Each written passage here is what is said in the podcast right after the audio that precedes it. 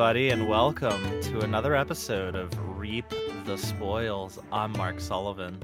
I'm Delaila Lugo. And I'm Jason Kwasnicki. Jason, what game are we talking about today? We are talking about Final Fantasy X. I was about to say IV. XVI. Yes. Well, you know, we, we probably are going to talk about XIV quite a bit too. You know, uh, uh, just just just by association. I apologies in advance to Delaila. um, she gets she has to read and listen to this crap in our Slack channel all the time. Um, and you know, I, the, the, the, there's a whole bunch of people that don't play 14, the MMO, the second MMO Final Fantasy game.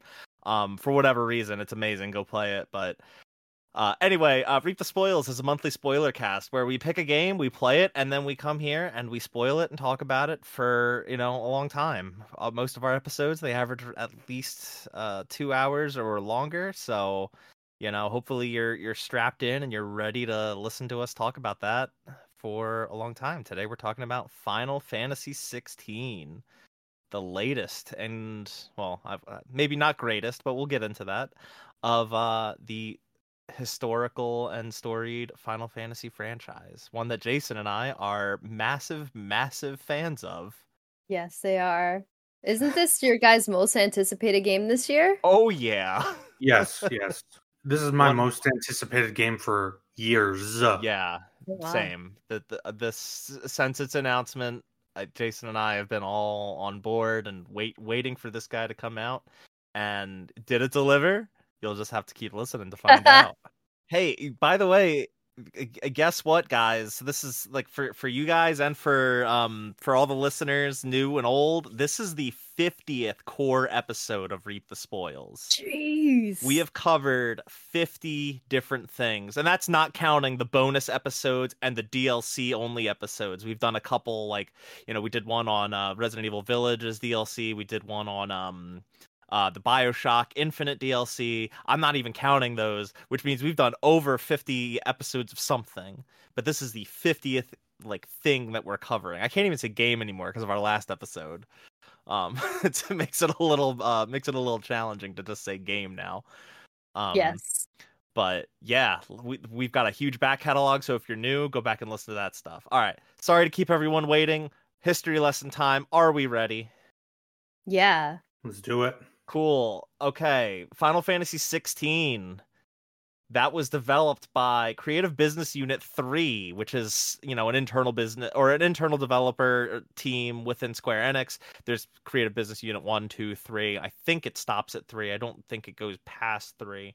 Um, but this yeah, was for, developed for reference for people who don't know, CB1 is uh they did like re- FF7 remake. Mm-hmm. They've been doing the main lines for or if you consider that mainline, but you, you, get what I'm saying. I mean, there's well, yeah, I would consider that mainline, but they'll also yeah. like see and and creative business unit two, um, now has now kind of absorbed all of the Luminous Productions folks, uh, after like the uh, absorption of that studio.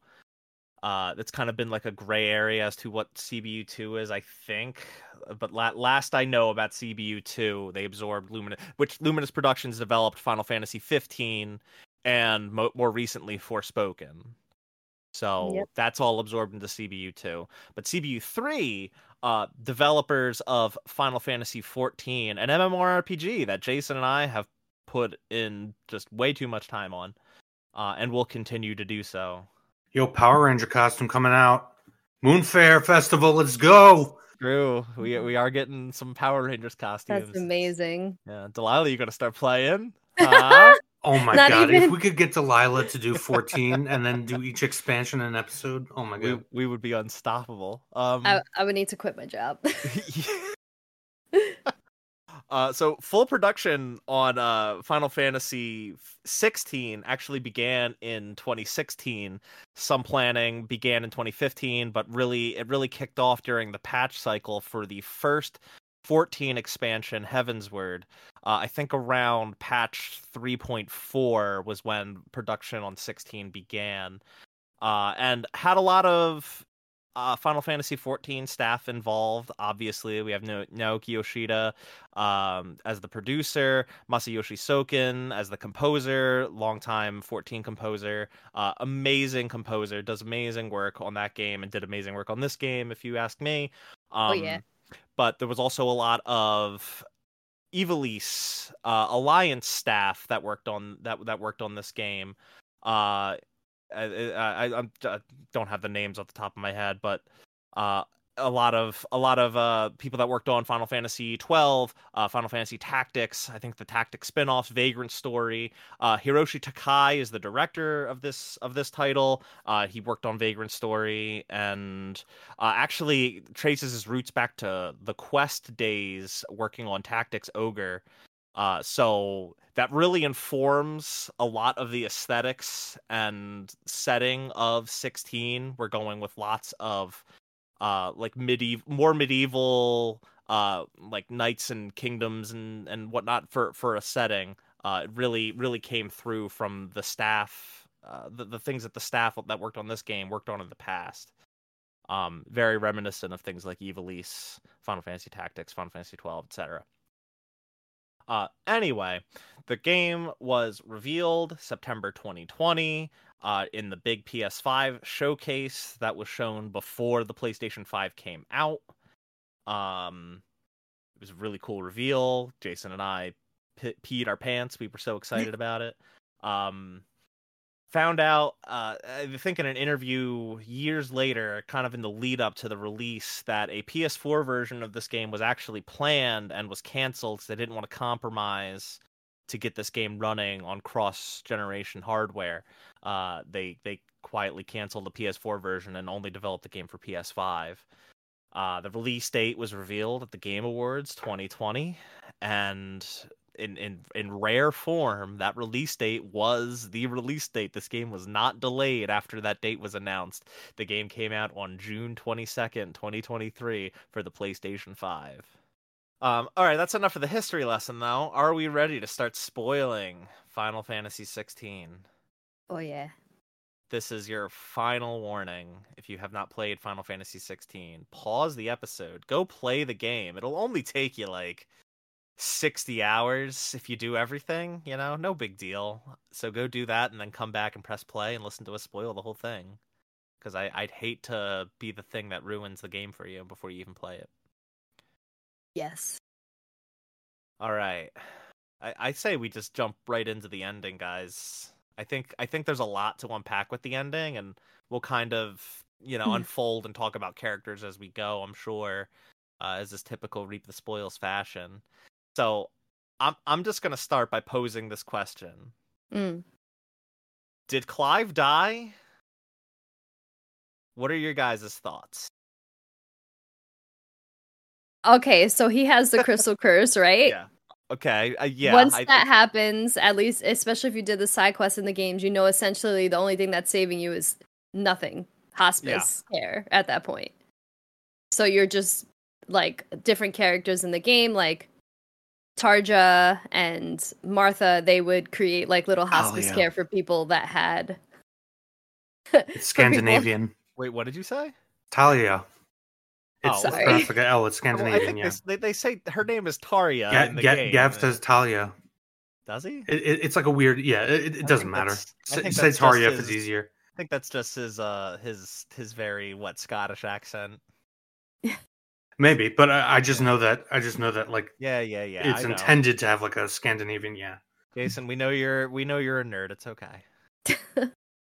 well, basically, those characters would create little like hospice cares or give them medicine that would expedite their death so that they're not suffering, so that they're comfortable. So if he has the crystal curse and there's no like magic anymore and things like that, then well, we know we know he's gonna the, die we know that the crystal's curse Like sid was developing it too. We kind of see that earlier in the game. At one point, his his sleeve is a little more rolled up. You see that his his arm is starting to slowly turn to stone.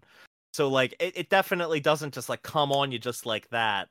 Uh, we see Clive's hand kind of turn to stone, but the the reason I ask this question is there's the whole situation with Metia, the the red star next to the moon um that that Jill always prays to, uh, w- wishing for Clive to have a safe journey home, to come home safe, and we see in the in the end that Metia fa- fades. It it yeah. disappears as Jill's looking at it, and she bursts out crying. And mm. it's kind of been it's kind of been left a little vague as to does that mean she no longer has to wish for him to come home safe because he came home safe his battle is over his journey is done or does it fade because he can no longer come home to her because he's gone um well, i just i want to know what you which theory you guys subscribe to you want to know what theory i subscribe to yeah it was all just a story written by some guy named joshua redfield joshua what? rosfield rosfield sorry Redfield, um, Chris Redfield's John, brother. Joshua yeah. Redfield, Chris's long lost brother. no, it was just a ra- it's just a random fairy tale written because you literally interpret it like that. that I, I actually love, I love how vague the ending is, and I mean not all, but there are Final Fantasies that have had endings where like you know the general status of the world post ending, but not necessarily the party. Um, uh, I, I, can't really use it as an example anymore because of the compilation, but that was kind of seven. Yeah. Obviously, since the original seven, you've had Advent Children, the compilation, and we won't go into what the ending was, but the ending was relatively vague. You you just knew I, I the status say... of the world, and you it, the status of the individuals wasn't necessarily the important part.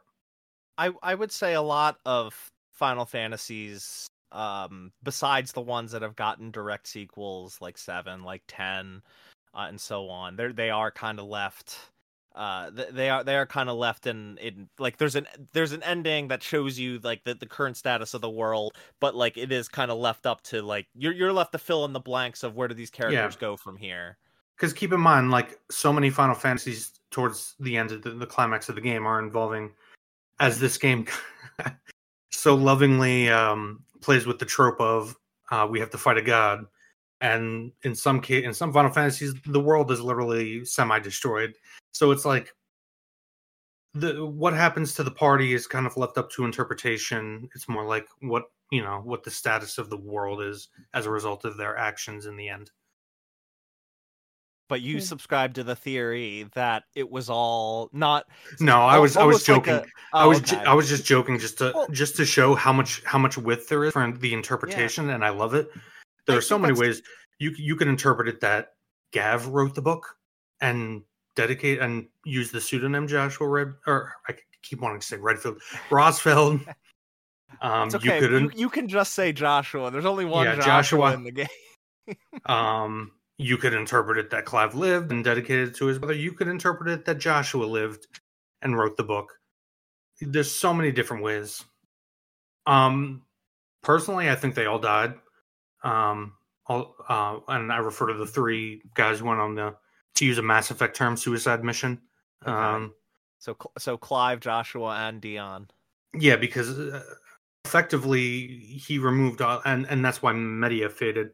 Metia being one of like it, from the very beginning of the game, it, you if you're paying attention to details and you know like Final Fantasy stuff, you you're thinking like, oh, a moon, a red moon. This has got to play a huge role at some point, and it just never does really. I mean, never, it's more sim. It's more symbolic than like. And that, that, that that's all yeah. it needed to be, right? Like exactly. we never necessarily got answers about what it was, but it was it was only really purely used for symbolism as a as a as a yeah. minor plot device to kind of to kind of drive this conversation that we're having now. But I, I do agree with you that when Metia disappears, it, it's it's just a function of all magic being removed from the world, which was Clive's, you know, and move. Um, but the important part is that then the sun rises, which is a callback to a conversation previously between Clive and uh, and uh, Jill in the her final side quest, uh, which I guess we'll get into later. But um, so yeah, and it's also just a general like s- sign of hope. Yeah, it's a very hopeful, and, and that and that's all you really need. Like I, I don't like getting into like who actually died, who actually lived. I don't think any of that stuff is really important to the story. Again, I just I just want to know what theory you subscribe to, Jason. That's so, it's just that they all died. I, I think okay, that's fine. I think it works better for just magic in general being erased from the world. And um, and so yeah. So what you think that you're in in your version of that Gav wrote the book under Joshua's name? Sure, maybe Gav, okay. maybe Jill. Who knows? Okay, doesn't really matter. Go, go ahead. Go. I want Delaila to talk now. I no, like I was been trying to talk. No, it's okay. I, I would no, it's, it's okay. okay. I was just gonna say there was just I noticed a connection between the baby, uh, Etta's baby, mm-hmm. get being birthed as Clive allegedly died, right?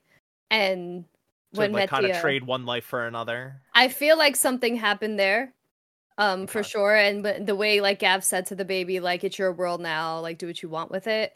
I, and we know that that baby was a magic user in some way, shape, or form. I have a theory that it was Leviathan. Leviathan's dominant, um, but because that icon has been absent from the entire story, pretty much except in notes. But that, um, that's something I want to talk about uh, later.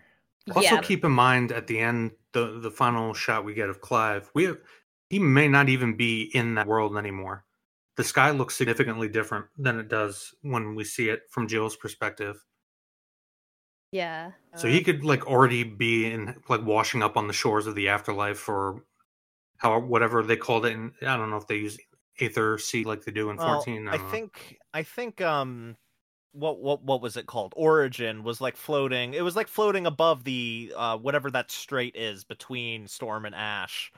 Uh, so yeah, that's true. He w- he would have just crashed down into the water, I'm sure, and then washed ashore on either shore of of one of those continents.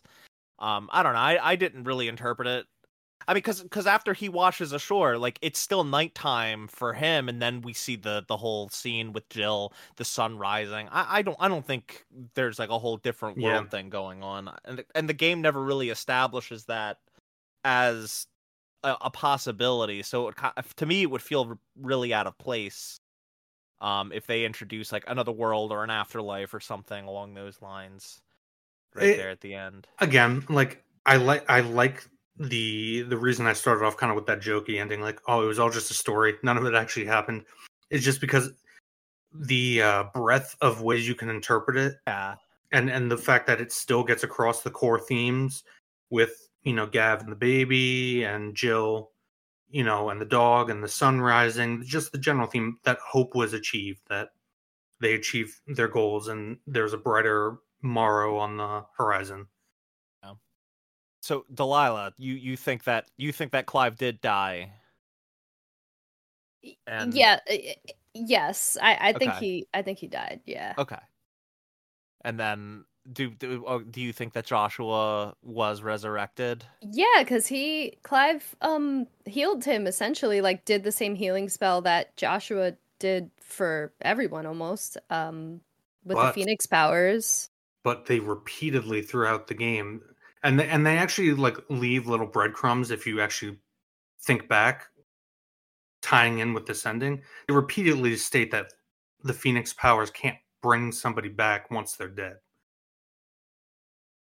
So he might have just healed him to make his body whole for posterity's sake.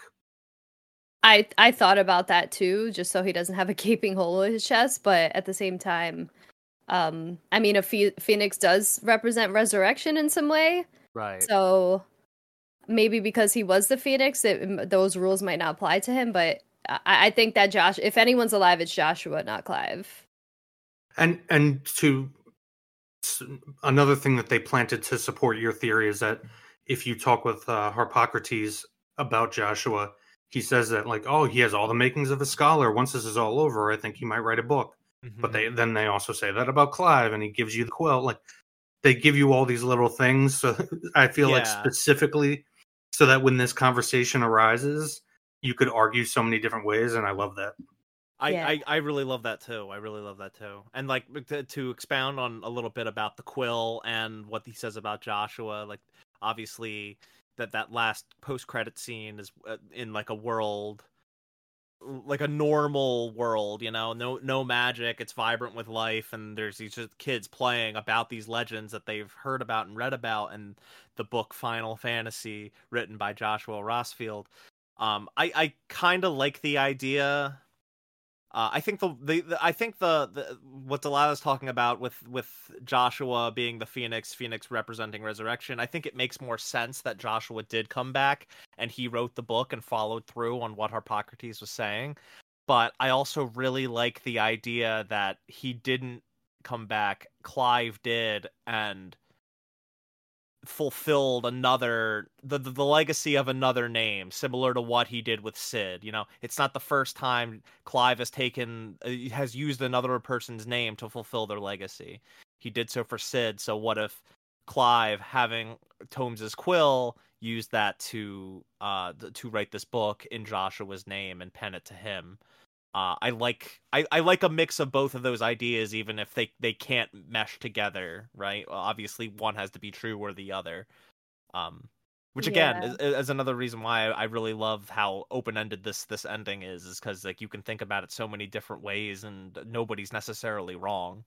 Yeah, I like it too, and just like something else that kind of supports my theory a little bit is uh the undying. Right, there was a lot of side quests where as the you Clive was kind of clashing with the Undying's purpose of protecting the rose fields, and they came to an understanding when uh what's his name?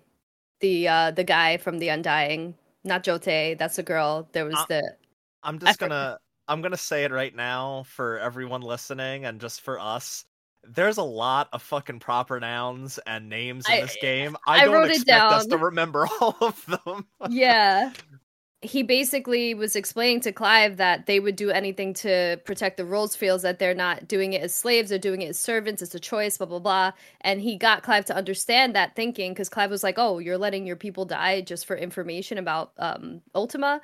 And uh, they were like, oh, well, wouldn't you like just protect Joshua? So it's like the same thing and yeah. i feel like that like supports like like clive's entire thing is that he couldn't protect protect joshua at the event of phoenix gate. And then he wound up being alive and he clive like essentially kept failing in protecting joshua. Joshua would come in and protect him throughout the game more so if anything. Um and i feel like this was his final moment to finally do that. And like f- basically fulfill his duty right up to the end. Yeah. I, I like that a lot. I like that a lot. Uh yeah. the guy's name is cyril Cyril. Yes, yeah. that's it. Thank you. You're welcome. yeah, I, I, I like that. I like that thought. I like that theory a lot. Um, what about Dion? Do do we all kind of feel He's that dead. Dion? Yeah. Okay. He he achieved his his purpose. Uh, there's a lot like every character or or the characters that actually a running a running theme that at least I perceived in this game is um kind of accepting or as you would say in like Jungian psychological terms, integrating with your shadow, which is one of the reasons why I think that they use that word so prevalently. We'll talk about it later. Talk about other stuff, but like, um, before Dion, you know, gets hit, returns to his normal body, and falls, like he says, like I don't act. What is it? I don't ask ask for acceptance, only forgiveness. Kind of, I think that was his moment of embracing or integrating with the shadow. Like his arc was mm-hmm. kind of closed his character yeah. was then at peace. I mean, I think in general, like he, he, you're right. He had fulfilled his purpose. He had he his his arc had kind of closed, um, by by that point, and I see no reason to contrive him surviving. I'm sure um, there are a um, lot of people that would want him to survive because oh, he seems I mean, to be like the favorite of everybody. yeah, and excellent. you know what? I mean, uh, let, us also let's also just shout this out. Um, I think Dion might be the first openly gay uh Final Fantasy character. I'm tr- I'm trying to remember any others. I mean, there there's some that you know you can kind of insinuate, you can kind of infer like maybe they're gay. I think of like Vanille and Fang from 13. There's a there's a popular there's a lot of popular theories about them being uh, uh being in love with each other. Uh, We're just talking never... about main characters, right? Yeah, yeah, just because obviously main... it's it's been it's been in the series, just not like a main character, not yeah. As, like, as I'm talking about a, a yeah, main yeah. prominent character like like Dion. Um, I think this is the first time we've had that, and what a I I, I think he's a super badass character. Um, we you know we the Final Fantasy has a long history of really awesome dragoons as like really cool characters with really cool designs and Dion definitely adds to that to that legacy in my opinion. I think he's a really really great character. Yeah, absolutely. And his arc was sick. Like I loved yeah. everything about his story. Yeah, I mean the but... whole the whole fall of of Sanbreque and and kind of you know you get you get to the Crystalline Dominion, you know that him and Joshua, and this is like what about midway, a little over midway through the game, you know him and Joshua are kind of in cahoots to overthrow his father and uh and Anabella, um, who I'm sure we'll talk about. um uh and for for you like you the audience you the player knows that and then you get to you get to twinside and suddenly bahamut is raging all over the town. Like it was definitely like a question hovering over my head like what the hell happened? Why is he doing this? Is this part is this part of him and joshua's coup? And it, you find out no it, it it wasn't. He accidentally wound up being deceived into killing his father the one person that he that he loved you know or the person that he I would argue loved most in the world, even more than Terrence. Um, and and for him, he he just lost it after killing him. It, it was really really powerful shit. I think I think his character was fantastic. Yeah, there's so much more I can say about Dion, but just to get to the point of like me agreeing that he is also gone is he closed all his chapters. Like the one loop he had open, the one person he had still alive was Terrence, and he essentially ended that and had Terrence go on a different path to like protect the little girl that was hustling medicine in Dhalmekia or whatever. What a weird thread, by the way. Like, if you, I don't know if you guys were compulsively holding down the touchpad to open active time lore every five seconds during every cutscene.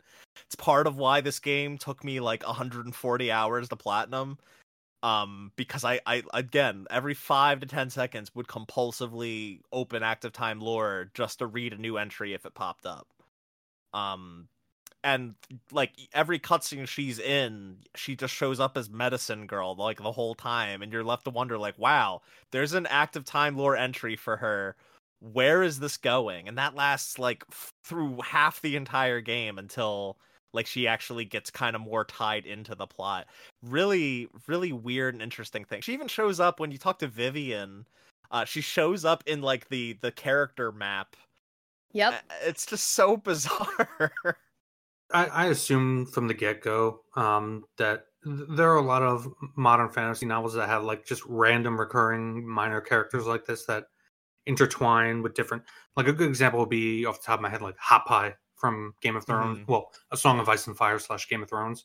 Yeah. Um, for people get there, we won't go into it. It's waste too much time. But you understand what I mean. Like he has no real like impact on anybody's story really in particular. He's kind of just along for the ride for a couple different characters. I do feel like had this game had like a sequel or a DLC or whatever, I could see this little girl like working with Tarja because they're one of the few people that you know has like I could see her having more of a purpose like in the world, you know, because she she is good at making medicine without magic and that's obviously a rare thing. Like not many people were able to heal others without using magic. I think it was just more important that um uh, what's it Dion specifically tells Terrence to go protect her, which is was his main character motivation. It was to protect others. It was very he was the duty. It's probably why he's the most favorite, you know, everybody's favorite character is simply because he's the one most driven by, you know, loyalty and honor. Um, it's it's yeah. important that Dion sacrificed that to protect that little girl. I think that was really her most important, you know, service to the plot or character, I should say. Also, yeah. her name is Kiel. I could not remember what her name is. Again, lots of names. her name is Kiel. You don't really find that out until the very end, though. Yeah. But yeah, I mean, she's the one that's responsible for saving Dion's life, and that that's kind of um his excuse to close the thread with Terrence is to is to send him off to to help her, um, and and say goodbye to him. Uh, another interesting Dion ism, I guess we can call it. Dion. Uh, it's something that I noticed and found really interesting was that he he's like the only person that refers to dominance by their icon name versus their actual name. Mm. Um, it's it's a good it's a good way of showing character through dialogue because yeah he, he you know he shows that respect innately without it needing to be provoked. Yeah. Yeah. Yeah. So like he only he I, I don't know that he ever even called Clive by Clive or Joshua by Joshua. It was always the Phoenix and Ifrit. Um, yeah. So but, yeah, again, but it's also it's also a cool Dionism. It's it's a Dionism. It's also just a Dragoonism in Final Fantasy because they're typically distant characters. Hmm. So yeah, Dion also also because of that because of that prim properness feels very distant when he talks to people. Yeah, and you even see that Mid hugs him, um, leading up to the climax.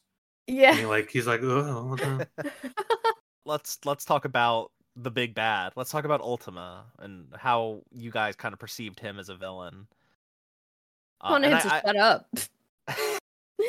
he talked too much.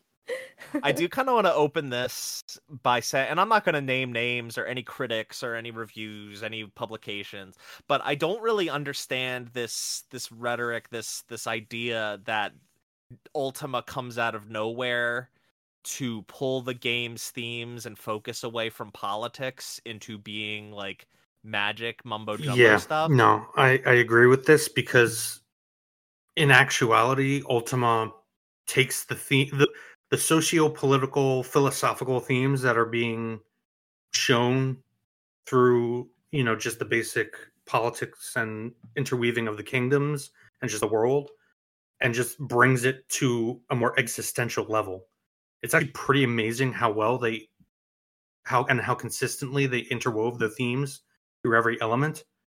Yes. Um I, I I think the best way to think of Ultima, I I immediately thought to Dune uh I was about to say Doom Dune, as in the Frank Herbert novel yeah, slash movie. Yeah. Um and we'll get more into this, I guess, when we talk about Anabella. A- Anabella is the front facing flat villain that is just yes. it's just evil and, and no redeeming qualities. No. But zero the, redeeming qualities. But the actual villain, which in the case of Dune is the Emperor, who is not seen until the end, the very end, um, who is the one actually masterminding everything that's happening, including what the front-facing villain does. Um, much more nuanced, much more complex in motives and in um, and in their actions. So that's kind of the way I took it. Sure, and to criticize a game called Final Fantasy for having fantasy elements when these political this political turmoil is caused by magic literally. Like the use of magic and how it's used as a resource um, and how it's used to enslave people like who could wield it. Um to to just think that that magic comes from nowhere and not have a logical connection the way that they did with Ultima would be ridiculous I think it's a problem of expectations. I was thinking this when I was playing the game. Even though it is true, um, I think the biggest mistake they might have made in the press tour leading up to it was uh, repeatedly saying how influenced they were by Game of Thrones. Because I think for a lot of people, it set certain expectations. Yeah, I, I, yeah, I'm, I'm inclined to agree with that. Even though, like that, that after playing the game, that influence is extremely present and and and accounted sure. for. It's really obvious. Um, and and the irony, of course, is that if even if if you're a book reader or the books haven't been finished, but you know that like the ending of Game of Thrones is it's more magical, high level, like not political, strictly speaking. I like uh, I mean uh, like even if you just look at if you just look at the first season, the first episode of of Game of Thrones, um, right. If, if, if, I remember correctly, it opens with it, it, that first episode opens with the White Walkers come uh, uh showing up. Yeah, the they're called the White Walkers in the show. Yeah, but the others yeah. in the books. Yes, yeah, uh, right. Yeah, I, am more people have probably watched the show, so I'm just going to use that that uh name. But p- point being though is uh, I, I agree with you. People probably got the wrong idea from the from the influence that they were kind of really obviously showing, and then said in interviews that you know the first four seasons of Game of Thrones was an influence for this game. It's a it's a fact, and it's very clear. Um, but people probably took that. They probably took like all the all the marketing materials that were shown, which didn't have Ultima. It just had like the icons shown, and and they kind of had that whole tagline, like the history of the crystals has um commanded us long enough something something like something along those lines um people probably got the wrong impression went into this expecting it to be just mostly politics and then got disappointed when the politics eventually stopped. But like, I don't know if you pay attention, that was bound to happen. Ultima is not someone that comes in at the very end of the game or even midway through the game. Like you Very meet Ultima. early. Yeah, at the end of the first act, you meet Ultima. Right. It's it's kind of built up that like something bigger is going on from the from the first third of this game. Yeah. Um, and I don't really understand how you could see that and then become disappointed when the politics eventually take a back seat. I, I think there's also an aspect of this game is very Final Fantasy in the trope structure it uses and also how it plays with them. Um, You you mean fighting a god at the end of the game? exactly. I said that earlier. Final like, that, Oh, like- yeah, exactly. And that's not even just a Final Fantasy thing. That's Japanese. That's that's Japanese storytelling in general. And also, let's not forget that God and religion are a big part of politics, so it all Mhm. kind of is relative. Like we saw that with Barnabas's character, like he was like really devout to this God and and and just the the philosophical um aspects to ultima uh logos versus mythos. If you know latin you're gonna you're gonna notice a lot more uh in-depth references in this game. Just uh, the idea of the will versus the um the mind or logos the higher mind reason freedom um versus mythos which is like mythical uh, like a conception. Um just a, a lot of basically um ultima takes a lot of like the themes that are explored earlier in the game of slavery um eh, which are touched on with a lot of more nuance than um so many so many other story s- stories that we have nowadays. Um but slavery at every level from just like what you think of when you think of slavery somebody enslaving another person to being a slave to a system a political system an economic system being a slave to technology in this case magic which could be viewed as an allegory for natural resources, being a slave to technology, computers, phones. These people can't even do basic functions of survival without magic. Like there's there's so many levels to the and degrees to um, the and way I'll this also- game explo- e- explores uh, slavery, all the way up to the religious aspect, which is Ultima. Yeah, And I was about to say, the, la- la- la- last but not least, like uh, a slave to faith, a slave to your god, to your to your fate, so to speak. And one of the biggest themes about this games is break or about this game is breaking free of those chains, bre- breaking free of the chains that hold that bind you. Um. So yeah, I, I I agree with everything you said. I do think that, and maybe we'll talk more about this later. I do think that certain uh, aspects of this world with regards to slavery kind of get a little heavy-handed and unnecessary Yes. by the end of the game. There's only so many different ways you can you can take that theme and try something new they with it. thought Well- of well- everything. Well, that Yeah. theme is also tied in with you know I mentioned before the idea of the shadow and integrating with the shadow, and I, I'm and, and and and it's tied in being a slave to yourself, to your own what Jung would call it the shadow, Freud would call it id, the animal brain. Um, for, and that, for for for what it's worth, Jason, I'm mostly referring to the side quests. Really, oh just, oh, really yeah, just yeah. beating that over, beating beating a dead horse with it. I, I will um, agree with you that the um the themes of a lot of the side quests are meant to mirror things that are going on with the main characters. So I can Yeah. definitely see that you know getting look appearing heavy handed or um repetitive to a lot of people. Yeah. That that's something that I, I definitely want to touch on when we get to side quests. But I, I let, us keep rolling with the. I, the just wanna- story. acknowledge like those complaints real quick. It, like I can see the excitement of like the political turmoil kind of dimming once like the main political forces are down, dead, whatever the case. Um and so towards the end when you know the ultimate goal, Ultima, um it's like less exciting because it's there's not as much confusion and mystery and questioning. So I can see it being less exciting to people, but that doesn't make it bad. Yeah, right. No, exactly.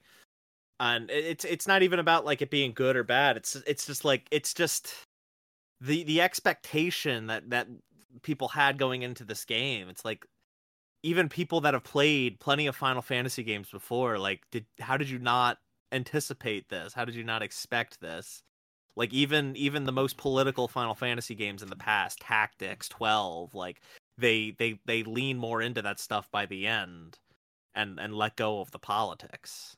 It's Right. it, it's it's never it's never We've never had a a full on like, pol- and it could be interesting to see, but it's like it's never really been what Final Fantasy's been about. It's always been about it's it's kind of it's kind of always had these themes of of over overcoming uh like impossible odds against against a god that is well, is manipulating the world in in a, in a negative way. Yeah, there's always um Final Fantasy has always drawn heavily on um Star Wars. I mean, there's there's always a Biggs and a Wedge. Biggs and Wedge comes from there, Star there Wars. Isn't, there isn't in this. There. Though, I, that's I, really disappointing. Yeah. Well, I you know which characters I thought were going to be Biggs and Wedge. And Kyler and Wade. Yes. Yeah. The same people I but, thought um, were going to be.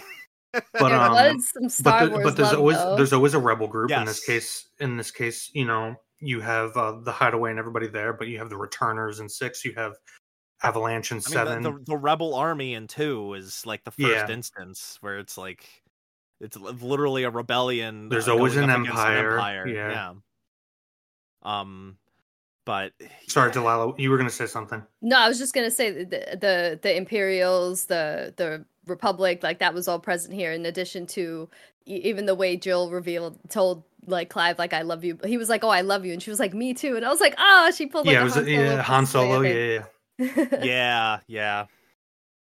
Um, there are so many little things like that that are both nods to obviously you know the makers of this game know that Star Wars was a big influence early on, but like even nods to other Final Fantasy, so many small things like Clive is repeatedly called by um particularly Ultima Child of Fate early on. How do you say Child of Fate in uh in Latin, Mark? Oh God, I don't know. Liberi Fatalis. Uh which for Mark knows what I'm go. talking about. Delaila has no idea. To those uh, who don't have any idea what I'm talking about, one, one the, of the uh, one of the, the, best composed pieces of music by Nobuo Uematsu. Yeah, it's it's the ah. opening track of Final Fantasy VIII. Yeah, probably probably one of, if not the best Final Fantasy openings. Um, yeah, man, yeah. Uh, there's so many little references like that live yeah, throughout. And, yeah, and and you know, like yeah, there, there's a lot of stuff. Like one one thing that I was pointed out to me, and uh, when I played through the game a second time for Final Fantasy mode, I, I listened a little more intently, and I heard, I definitely heard it. That first fight you do with Ultima when you're still in Waloed, and uh, he kind of teleports Clive and Joshua away into like a into an interdimensional rift, uh, and you fight Ultima there uh, Ultima's boss theme is the Final Fantasy One overworld theme in a minor key. Sick. Mm-hmm. Um, which I did not pick up on the first time, and when I heard it, it, it blew my fucking mind. Now I, I, don't really think there's much of a deep in- implication there.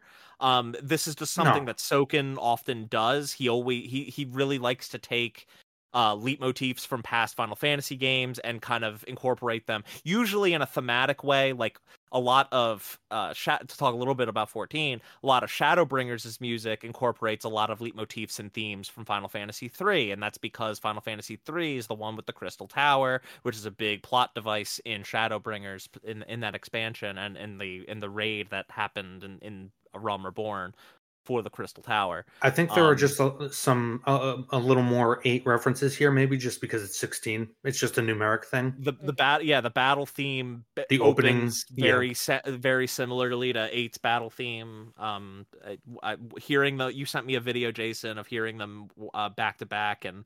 Uh, I think a friend had mentioned it to me, uh, like a week prior to you sending to sending it to me, and then listening to them back to back was like, oh yeah, wow, this is the same uh this is this is like the same uh te- tempo the same the same uh chord progression the same note progression. Definitely definitely carried through. Um i just before we move on i i kind of want to give my thoughts a little bit on ultima. Uh, i think i view ultima a little less positively than you guys do. Um mostly just cuz i guess in the grand scheme of final fantasy villains i don't think he's that great Oh yeah. Um I, I like I, I think I think his motivations are well thought out. I think he's integrated really well into the story, but him just as a villain um with kind of like his his very emotionless and I you know I, I don't wish it was any different. I get what they were going for because there's lots of talk about uh about the humans gaining will gaining emotion not just being not just being drones to worship the gods. You know, they they they they develop wills of their own. I having him be a contrast to that of being this very droning, monotonous, um, kind of lifeless being. Like it makes sense. It's just I, he didn't really do a ton for me in terms of uh, making me hate him. You know. By the way, do you guys know who he's voiced by? Uh, I'm not sure. The actor who played uh, Viserys in season one of Game of Thrones. Oh, really? Yep. But anyway, oh, yeah, I, I, I do get your point, and as as a fellow fellow Final Fantasy fan, I do agree. Like he's he's not the best um, villain in the series, but at the same time, he's more an antagonist than a villain. Because yeah, if sure. you actually think about it, like his motivation is just survival. Yes. It's it, he's literally like just an alien that's yeah. trying to survive and bring yeah. his species back. Yeah. Yeah. all I, that. Yeah. Go ahead, Delaila. Sorry. I was gonna say all that hate was reserved for Anabella for me. exactly. Well, that's why I mentioned. That's yeah, why I mentioned this earlier. Villain. Yeah, the the flat facing, the front facing flat villain who is just irredeemable, yeah. and uh, nothing to like about them, versus the overarching um, main antagonist. Yeah, I because even one... even in Dune, the Emperor is more sympathetic than Baron Harkonnen. Yeah. I think the one lingering question about Anabella is just what is her skincare routine? How did she how did she go 15 years without aging a day? um it's it's kind of impressive. That's um, true. I mean, not, we don't know. Years, we don't know 20, over 20 years actually. My, my bad. Right? We don't know how old she was in the beginning. Um, it says Game of Thrones inspired. Yeah. Oh, yeah. Uh, did you guys active time lore during the during the scene where she was trying to get it yes. on with Elwin? I know they're cousins. Yeah. Yeah, that's that's all. That was also like a detail that could go that could that could be missed if you don't if you're not compulsively holding that touchpad. Yep. And reading shit. Um, they're cousins. Yeah, gross. Um, and you know, I th- I do think she's like I do like her as a villain, but you're right. She has no redeeming qualities. Like her her whole purpose is that she just wants to she just wants to um she she just wants to preserve the bloodline. Yeah. Um yeah, she... and, and tying back to the I, the theme I keep talking about the shadow. You guys, it's gonna it's gonna almost be like Elric of Melniboné on this one. The, the, right. the Jungian theme of the shadow, but like her ending, she refuses to confront and integrate with her shadow. Like that's like her whole ending. She's like the only character who doesn't do that. Yeah. Yeah. But uh, but but back back to Ultima real quick is just yeah I I I I I agree I agree with you that he's more an antagonist than a villain and and um I've I've seen this misconception a few times and I think I've seen like people kind of double back on it. Um, I've seen people refer to the Fallen as others of his race, other gods that came with him. And I, I no, I think it's pretty well established that the fallen are just the first humans that kind of got too close to the sun and came crashing down. Um, and not that they were other other members of the deity, yeah. uh, other members of the godhood, well, or whatever you, you, you want to call it. You do get that lore bit. I forget what the area is called with the waterfall where yeah, that battle was. Um, but it's a, it's uh, very Promethean, um, where they confront the gods because they want to be free and they lose, right. but they that's where the icons I think came from. They they were given they were granted that power. Yeah, yeah. And I do I guess now that you since you brought up icons, I do kind of wish that there was more. To an extent, I kind of get why there isn't um this is this is a world where it's it's harder to get information so i don't expect all the questions to be answered but i do kind of wish they delved a little more into how becoming a dominant how the icons work like why the icons were created um and how becoming the dominant of one kind kind of just happens. Like it's it seems like it's something that it can just randomly happen to anyone. They tried to preserve the the Phoenix line with uh with Anabella and and uh, like trying to make sure that that family line gets continued. Only Rosfields can be the Phoenix. Um and what you know obviously the big question of why is leviathan called leviathan the lost what happened to that icon um, see as a, like a tolkien all... fan i love i love that stuff it's just it's not the magic isn't explained. It's kind of vague. because it doesn't really need to be explained. I mean, yeah, and, and like I said, like to an extent, I get it. I, it's just I, I would uh, really the biggest lingering question is Leviathan to me. That's the one I want to know most about. I know, and everybody keeps saying, "Oh, that's what the DLC is going to be about." I'm like, no, please, just leave it. I love the vagaries, including the vagaries in even in character backgrounds. I mean, I guess we'll talk more about Dion at some point again, but there's even vagaries. I like. It's left to not even interpretation, like the important where I feel they were vague here, and they were vague in a lot of areas. It didn't need to be explained for the story to work, and I like that there were those oh, mysteries yeah. there. I definitely don't think I definitely don't think it needs to be explained for things to work. I think it all works well enough on its own. It's just it's just they don't really ex- they, they like why why is Clive of all people mythos? It's never really explored and it's also never really explored how uh mythos how Ifrit's powers work. Right. Like why is Ifrit the one? Why is the dominant of Ifrit the one that can absorb other icons? Because he's the child of fate yeah, but like I know it, it, it's I, it's I, get it. You I know, it. it's it's strange to me that that a a a fire respected uh, icon is the one that can also absorb the powers of others of all different kinds of elements. Hmm. Um, it's it, it's just you know I I would like I would like the answers to some of those questions, even if I don't feel that they're necessary. Right. Um and and you know I I I'm definitely a big believer that we don't need all questions answered. Uh, it's just there's some that I would like to know. Yeah. Um.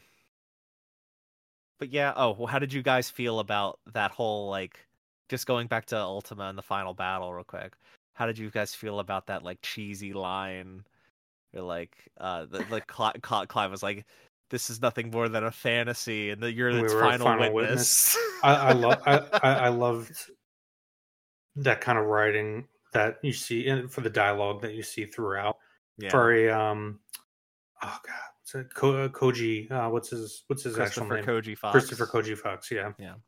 So um, think like in some way the developers had to know that this game was such a drastic change from many other Final Fantasy games that people were gonna like poke at it and criticize it.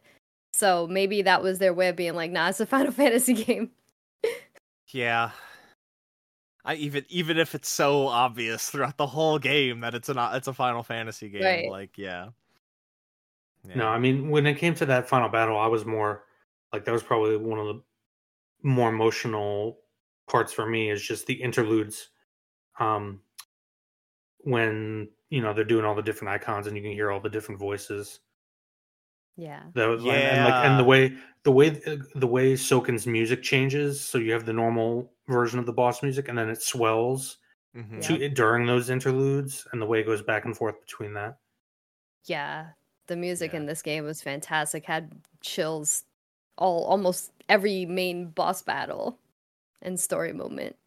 Well, if you're if you if you enjoy the work of Masayoshi Soken, you should go check out the hit video game Final Fantasy XIV Online. the free trial now includes uh, the award-winning uh, expansion Heavensward and Stormblood. Wow. um. Anyway, uh, yeah, that, that that final boss was really cool. Like how he how he's like incorporating two different elements at a time and moves from two different icons at a time, and yeah. you're kind of overcoming them with the, the the same elements and stuff. It it was very very neat. Yeah, it was a spectacle. I mean, all these boss fights were a spectacle, but oh yeah, oh yeah, it's like um, in space with this eye, all these colors. It was gorgeous. I was like, oh my goodness. Yeah. Even though that fight was easier than the initial Ultima fight, when you fight him for the second time, because you fight him three times in this game, right? Once before Cid dies. No, that you, you so fight that was as... Typhon. Typhon. Okay, right. Yeah. yeah which was a really a really interesting take on Typhon because Typhon mm. doesn't normally look like he normally looks very different. Mm. Um, I don't even know how to describe him. He's like a big, like purple, gross monster looking thing. Yeah, it was originally the first appearance was six, right? Um, I think it might have been five. I'll I'll fact check. Go ahead. No, I just but I think I think it, it while technically it's labeled as Typhon, like yeah, I think it's I think it's essentially supposed to be you fighting Ultima for the first time. Yeah, that's how I interpreted it too. Well, I think I think it's meant to be implied that because all of all of the, the, the, the, this is something we haven't really gotten into was that the Cid Cid's whole goal was to to destroy all the mother crystals so that he he could free the land of of magic so that everyone would have to fend for themselves and the, and the world would stop decaying because that's kind of what the crystals were doing. They were seeping the life out of the out of the uh, out of the world. Um uh it, it, you find out at the very end ultima he kind of duplicated himself or that or no it's more like his kind or like a hive mind right? Like they're all one being just split into multiples. And... yeah but and and they can also create like kind of automaton like what's his name Halberd the uh the lord commander for uh king of Waloed who's like oh, Barnabas he's, Bar- oh no no uh, no uh, Hal, uh, Halberd his second yes Sleipnir Sleipnir. Sleipnir. Sorry, yeah, Sleipnir. Yeah, Odin's spear. Um, mm-hmm. yeah, yeah. Um, I thought his name. Why did I? I, I thought he has a like last Halberd. name that, yeah. that, that Harvard they, or something like that. Harvard, yeah, they, that's they, it. Yeah, yeah, they use that to hide the fact that he's Sleipnir. Um, yeah, but yeah, like Ultima's like they're kind of like one being that can split, and like he put he took multiple of his vessels, and they're the ones that are tied to the mother crystals. So destroying the mother crystals actually freed Raise them of them. their of their slumber and yeah, were kind of helping Ultima the whole time. Basically, yeah, they created the crystals to um to harvest all the aether. Yeah. To rebuild their race, their world, whatever, what have you. And so the job was done. So he wanted you to destroy the crystals. Right. So I think Yeah. go tying this back, I think the implication is that Typhon is one of those copies of Ultima, one of those like one of those prisoners, so to speak, slumbering as the Mother Crystal, and and you defeating it, you actually kind of free it into into destroying the Mother Crystal. You Mhm. free another Ultima clone. Also, you are correct, Jason. Typhon's first appearance was in six.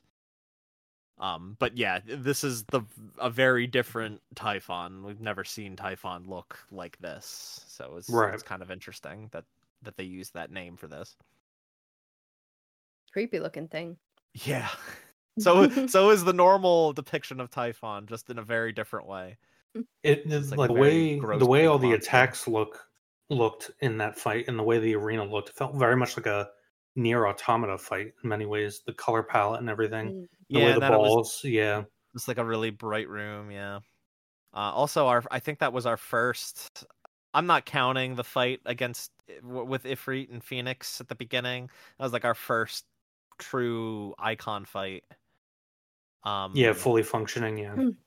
Wait, no. No, Typhon's not You, f- you considered. fight icon, Garuda. Garuda. is You fight it? Garuda. yeah, but before that, Garuda, I'm. Garuda, I, I wouldn't count Garuda so much either because it's you're just pressing forward and hitting the attack yeah it's a You it's a get- pretty it's a pretty rudimentary like introduction to fighting as a free It's yeah, it's not.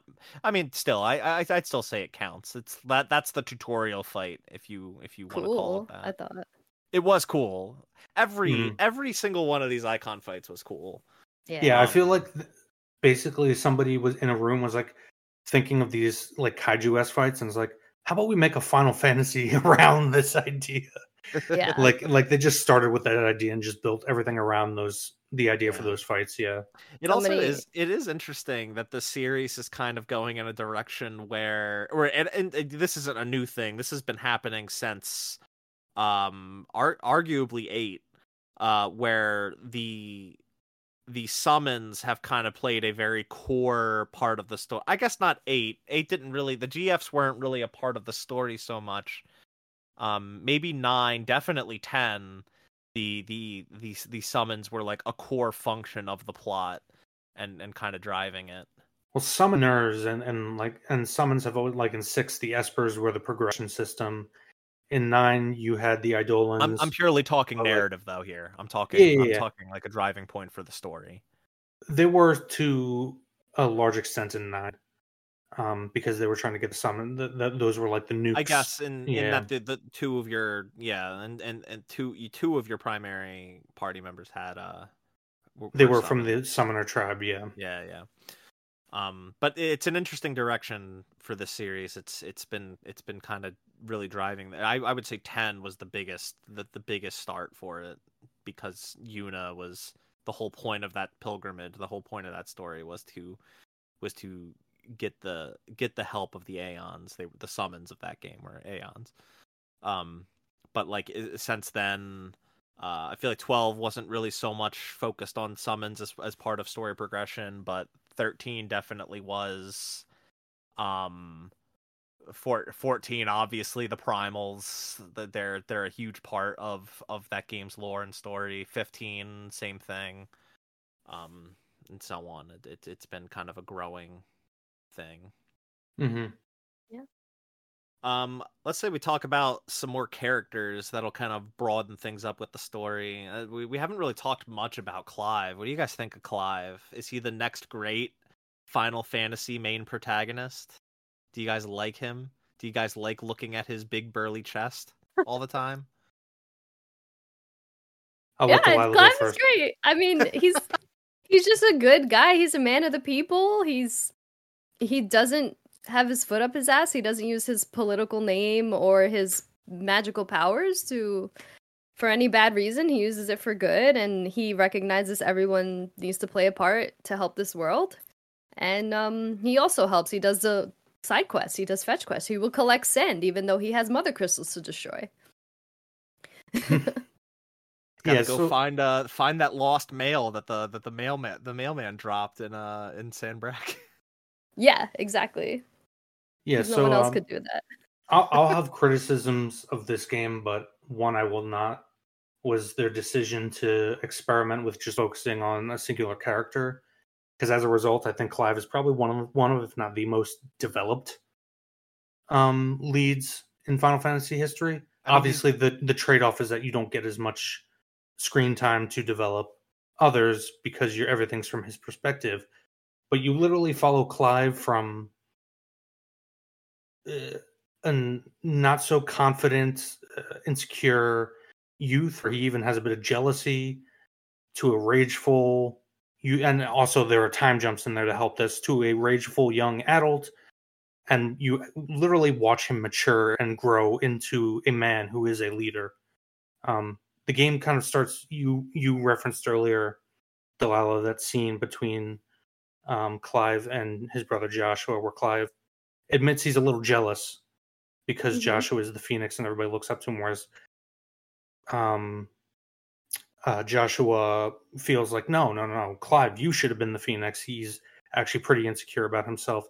And it kind of sets up almost the arc because by the end of the story, Clive has become the leader. He's grown into that man, that role that he was so jealous of as a, and Joshua is the protector in many ways for most of the game. Mm-hmm. Yeah. Um, I I really I I think this is this is probably the only Final Fantasy character or this is the character that we've definitely seen the most of like their their life you know that that that whole focus really allowed us to to see a very meaningful arc in a reasonable amount of time for him mm-hmm.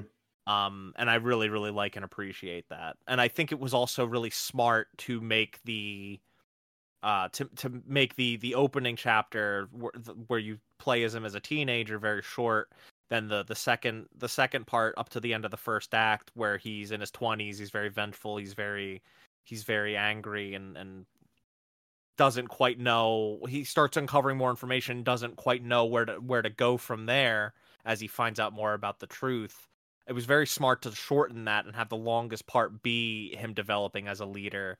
Uh, he takes on Cid's name. He becomes the head of the hide- hideaway, and fill, fills some very very big shoes. Uh, I think it was very very smart to cut those other the, those first two chapters short so that we could see, uh, not not short, but like you know, have have them fulfill their purpose with plenty of time, and and not overdo it. Yeah. Um I also think I liked this a lot more than a lot of other. Not that I didn't like other Final Fantasy main characters. There's there's a trope in Final Fantasy um, character writing that this game I was very happy to see sidestepped, and it's not necessarily a bad trope. As I always say, tropes are tropes for a reason. Mm-hmm. Um, it's mostly a function of the fact that you usually have a full party and you're trying to split up time, and that is that a lot of character arcs hinge on a twist, a reveal that tends to come later in the game.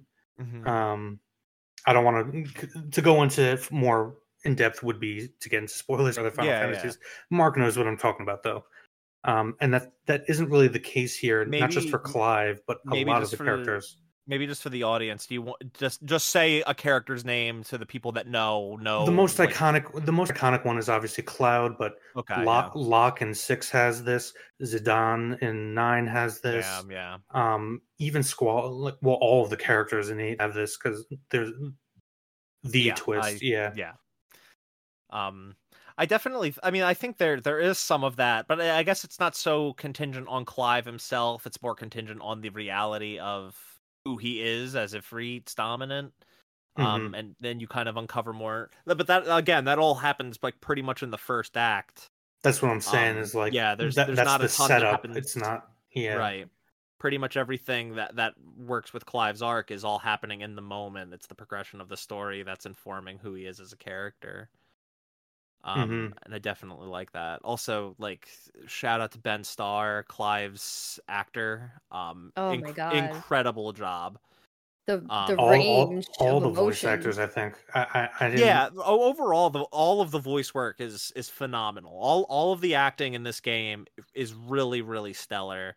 Um, and I you I really can't complain about it. But Ben Starr is the lead. He just did a, a really outstanding job um and it is a, i think in large part why clive as a character will be so memorable will stand or or stay with a lot of us uh in in the years to come uh after this game is you know after we've kind of left this game behind you know we've all played it and, and moved on from it.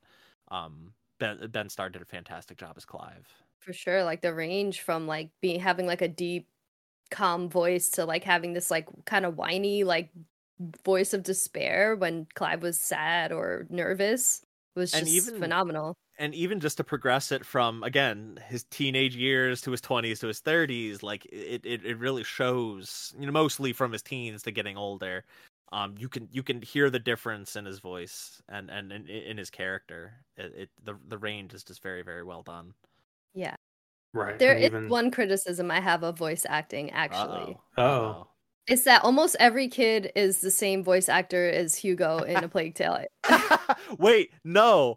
That well, the, the one that I heard was actually Amicia. I heard I yeah, heard um, uh, Charlotte McBurney play so many different young girls in this. I think they both did then. They, they, very well might have. I didn't hear. I didn't hear um Logan Hannan much. He's yeah. uh Hugo's voice and Joshua's voice as a child. I didn't hear him too much, but yeah. I heard Charlotte Charlotte McBurney everywhere. Yeah, he, he, was everywhere too. He was the the kid at the hideaway. There was the two kids at the hideaway. Wow. The the boy was that voice. The, the kid in Dhalmekia that saved Lubor.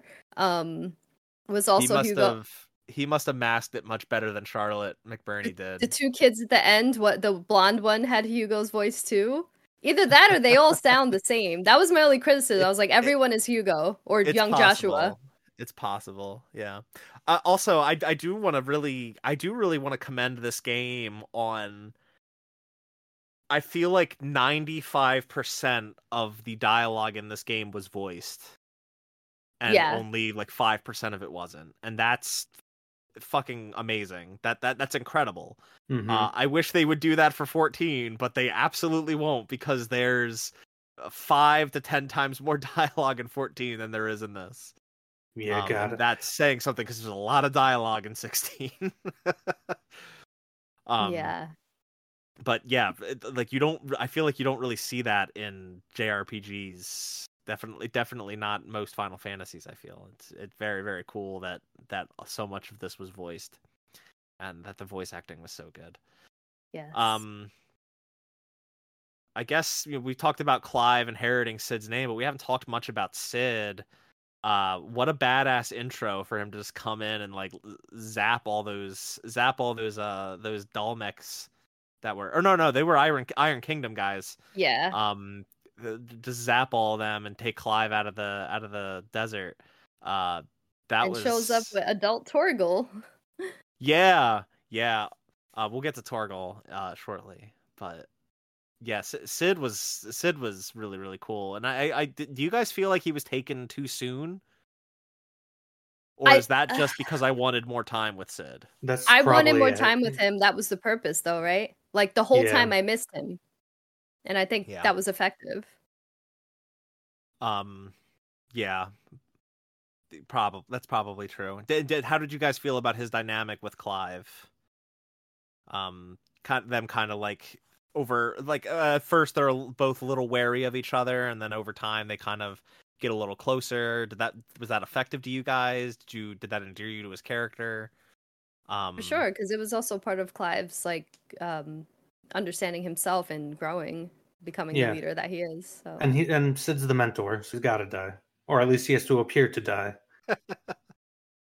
yeah, yeah, and it, I really like how like you you bring up how he has to appear to die, and I I, I feel like that plays into this whole idea of taking on his name, finishing what he started, and like he die he dies, but he dies really early in the game at the end of the first act. But in a way, he's I like I I felt like um Cid was like V in V for Vendetta, where he's not a person, he's a symbol, he's an idea. Um, he he's he what he his name represents more than the person himself, right? Mm-hmm. He he's he's more so uh, this idea of liberation, this idea of making the world your own, and and and again breaking free of those chains that bind you. Um, and I, I really liked that angle. Uh, I feel like this might be like the this might be the most um I've uh, important Cid to a Final Fantasy game, arguably. I I don't know that I can think of a, another Cid that's like as core to the story, as important to the to the plot. To I the think. I agree with that. Yeah. Yeah. I, I I don't I can't think of another example, um, where where he's where he's this prominent. Uh, no, but I, I, really like that. I think that's great. Yeah, and you're definitely right about him being more of an idea. I mean, he is a character, obviously, and and I think they did and a great char- one at that. Yeah, they did characterize him well, and also use him because he's obviously very knowledgeable. Like he, it's implied that he spent time in Waloed, so and it's implied that he knows what Ultima is, oh, or at least has an outright, idea. He outright, outright says. Yeah, yeah, it's outright said that he um because he he was the Lord Commander under Barnabas. Yeah, yeah. Until he until he left. Um, because um, he they, realized that where this world was going, where Barnabas was going, and in his his devout nature toward Ultima, it, it, it was not he he he saw the writing on the walls and he did something about it. Yeah, but you, I guess my point is just to say that they didn't just make him a symbol. He does have a character, but I do agree with what you're saying on the whole. And eh, as for him, like dying at the end of Act One, it's kind of like important that he dies there because he effectively represents, you know, the alternative. Like either Clive can wallow in his grief, regrets, and you know over you know his i'll use the term again his shadow or he can seek with his will which is if you read into the lore very tied into the whole rosarian um, religion of the founder being just this dude who built a cabin and slowly built a kingdom without the help of any gods or anything it was purely by will of man mm-hmm. another tying into the thematic elements of slavery um, so you know he Cid kind of has to die there because it ultimately just presents Clive with a choice. And at the end of Act One, that's kind of where you usually present your hero with that choice, I guess. Yeah. And this is someone that like use magic to help people and bears, so he had to probably fight a lot.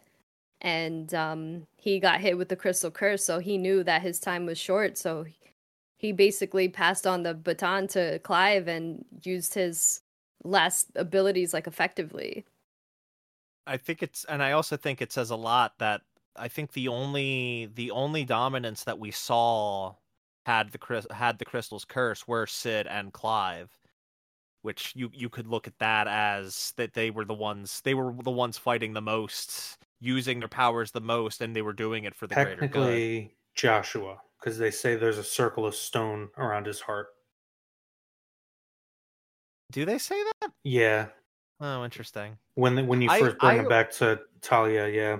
I always figured that well, th- that also just could have been a result of him at the end he's of Act containing, One. Yeah, he's containing Right. Ultima. Yeah, but So- he's using his powers. Yeah, Yeah, yeah. I and I so okay, I guess. But again, Joshua still falls under that un, under that umbrella with Clive and Cid using their powers for the greater good.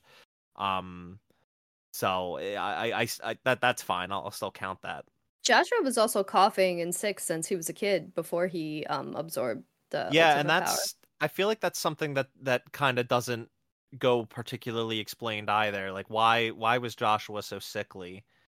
Um, even as a even as a child, I'm not sure. Maybe there's something I missed that kind of goes into that. Um, yeah.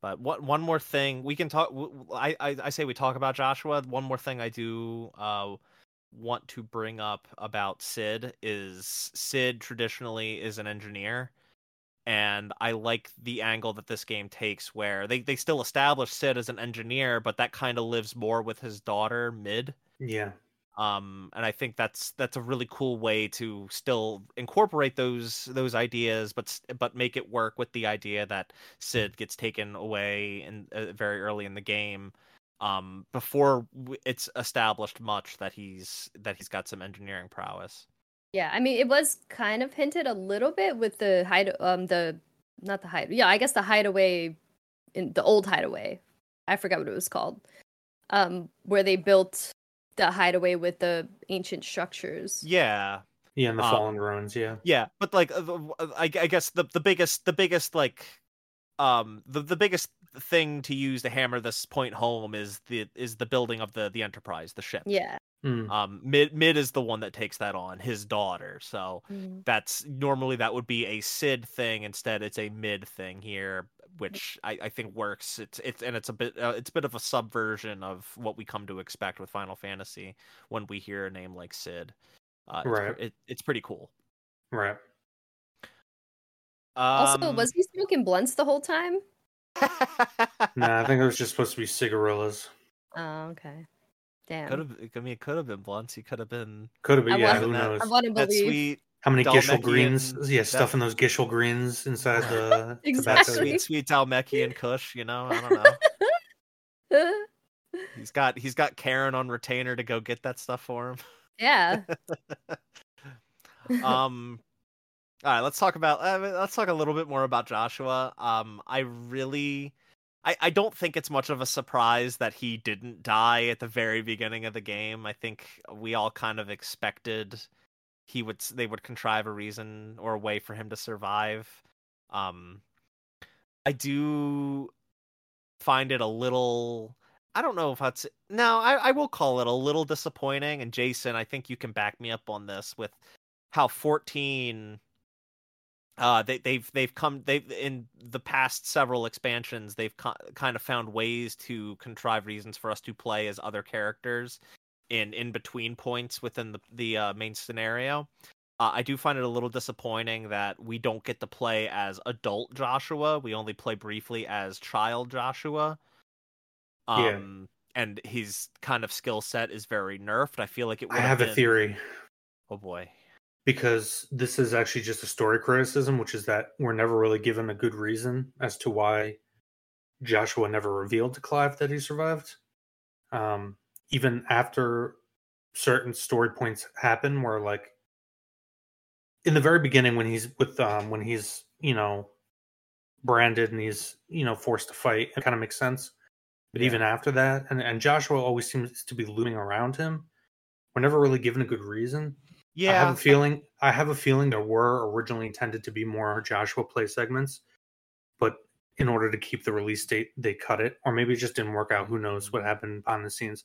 But I do have a feeling that originally the intent was we were supposed to get more time playing um, with Joshua. Also, because Jote kind of gets not short. She she doesn't get much time or exploration either. Um, Yeah. I have a feeling there was more meant to be explored there, and for whatever reason, that either had to be cut or they didn't have time. It's an, I, I I could subscribe to that. That I I I think there were several points where they kind of set up for moments where you'd play as Joshua, and Yeah, I I- wouldn't say I felt shortchanged, but I definitely I was definitely a Yeah. little disappointed. I cer- I certainly am fine with the way it panned out. I mean, I Yeah. still I still would criticize that we don't If- really get a good reason for why he doesn't reveal himself If- well, many yeah. points. But That's a good criticism. That's something I didn't really think about. Like there aren't many reasons you can think of why he wouldn't just reveal himself. I did really like the scene in uh in Dhalmekia. I, I'm forgetting the name of the of the first town that you go to there. oh yeah, where you go to the inn with Byron and he's in Yeah. the room upstairs. Yeah, and the and camera work there, how it goes Well, back and forth. Yeah, the big the biggest thing that I loved, and this is like this, it's a really obvious attention to detail. It's a really obvious detail because they establish it in an earlier cutscene. Joshua doesn't like carrots. yes, Clive Mhm. runs into the room, sees a pl- uh, a a plate empty except for carrots, Yeah. And Yeah. that kind of that kind of puts that thought in his head. That have been Joshua. I really really liked that. It's a really obvious detail, but it's one that I I really really loved. yeah. And there's also the feather that keeps repeating every time he's nearby. Yeah, Yeah. kind of a, a calling card almost. hmm Uh, Delilah, please speak. Yeah. Sorry, I feel like it's just me and Mark going back and forth. Sorry. It's okay. Um, like, all right. So the only thing I think that disappointed me about Joshua's arc is that I didn't feel as emotionally connected to him as I wanted to when he died. We don't really know if he did, but I thought that that scene would be more heartfelt because we have like this really established relationship between Clive and Joshua from when they were kids. But Yeah. because we didn't really see them interact for most up until the end of the game, and most of that was just them doing missions together, there wasn't really. I felt like I got more heartfelt moments between Clive and Torgal and Clive and Jill, and there was not really anything like that with Clive and Joshua, except the fact that they're brothers and Clive is supposed to be his shield. Yeah. I will. I will state. Uh, I can understand that, and I will state I might have a bias here, just because I am an older brother, about the same age difference, so I can connect on that experiential level, if that makes Right. sense. So I might be biased to things like that, where like I think that's actually a legitimate criticism that you don't get enough um moments of levity between the two brothers um that aren't like necessarily directly related to the plot to like kind of flesh out their relationship like you're saying I mean, they spend uh, they spend most of their lives apart from each other, right? I'm, Like, I'm Cla- i'm just saying like once joshua is actually like in and kind of just part of the No, yeah, I, party, I, if I'm, you I'm, will. I'm, sa- like, I'm kind of agreeing with Delilah in that, like, jo- Joshua is perceived dead at the beginning of the game. Uh, 13 years go by, and then five years go by. 18 total years go by before they're reunited with each other. Like they've they spent the majority of their lives apart from one another. I definitely do agree that maybe maybe we should have had some more time to kind of establish that like even if they're brothers, and I understand that bond goes deep and they were they were close in their younger years like I, I kind of I kind of do wish there was a little more of them like having a moment to like catch up and bond a little a, a little more. and we Um, had like side quests with Jill and Clive, even with Torgal, like where they connect Gav, like where they connected these bonds a little bit more efficiently than the main story does. They, I would have rather like had like a moment with Joshua before he left, just to like set that emotion home. I, I I'll I'll go ahead and say it. Clive and Gav have a better brotherhood than Clive and Oh my God. do. They connected like immediately, and then they had that hug at the end, and I just you I lost it. Re replaying the game, it's actually interesting how because like Gav is him yeah Gav is a little wary of Clive for like the first few missions until there's that scene where where Clive rescues Gav Mhm. when he's fall- when he's almost fallen over the cliff. And after that, they're just like total bros, and it's it's great. It's like, g- I, I guess we're wow. I, I didn't mean to just like shirk Joshua so we could talk about Gav, but Gav was great. I I did not expect a character that I thought would be really forgettable early on um to to become like such a such a fantastic supporting character and and such a such a fun companion to have with with Clive, you know. Um Yeah. really really Mhm. enjoyed Gav and his final his whole final mission where he's like you get drunk with him and yeah. he's like he you find out like about uh his family how they were lost to him and why he's kind of attached himself to Edda and her unborn child and stuff. Even if it's kind of a little icky how um he immediately how, wants to be daddy. yeah, he's just like, "Oh, I'm going to be a father." It's like Gav. no, Clive no, no. even says well, it. I, to be fair, I, th- I, think yeah. that more plays into like because in that dialogue and in the um, in the quest that you're talking about, where they're at the bar, yeah, like he talks about, it, he's like because he's basically like drunk and just pouring out all his insecurities, yeah, yeah. and he's like, "I've always been a shitty brother," and obviously talks about the traumatic experience of yeah, he had a baby sister, I think it was, for like an hour before a bunch of people came and killed his entire family, yeah. and he just hid as a child. But he, but even though it's not really his fault, he he puts that on himself and has that insecurity. Yeah, yeah. for sure. But um, and but yeah, going really back to awesome. Joshua. Like, oh, sorry. It, yeah, he's no. not even like. the point is, like that relationship was more heartfelt than, in my opinion. I, I definitely and agree with you. And... It's given a lot more time to build yeah. and develop and whatnot. Again, like uh, Clive and Joshua were apart more time for more time of their lives than they were together. Um, and like uh, they, they're legitimate brothers. I I get that that bond runs deep. It's just I I agree with Delilah that th- I feel like they needed more time to kind of to kind of develop together. Yeah. I, I like more scenes. Like there was one very good scene between um between Joshua and Clive, which the one might punches Clive. Yes.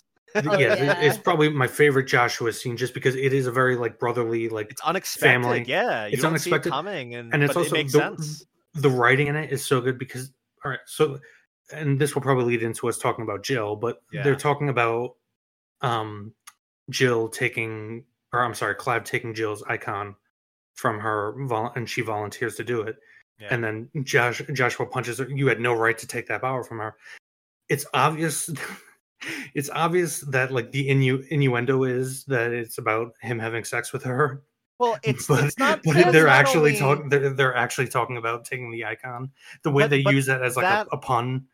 But that conversation isn't just about that, right? The conversation it's, it's yes, is about is mostly, really mostly about how Clive feels that he has to he has he has to do this, right?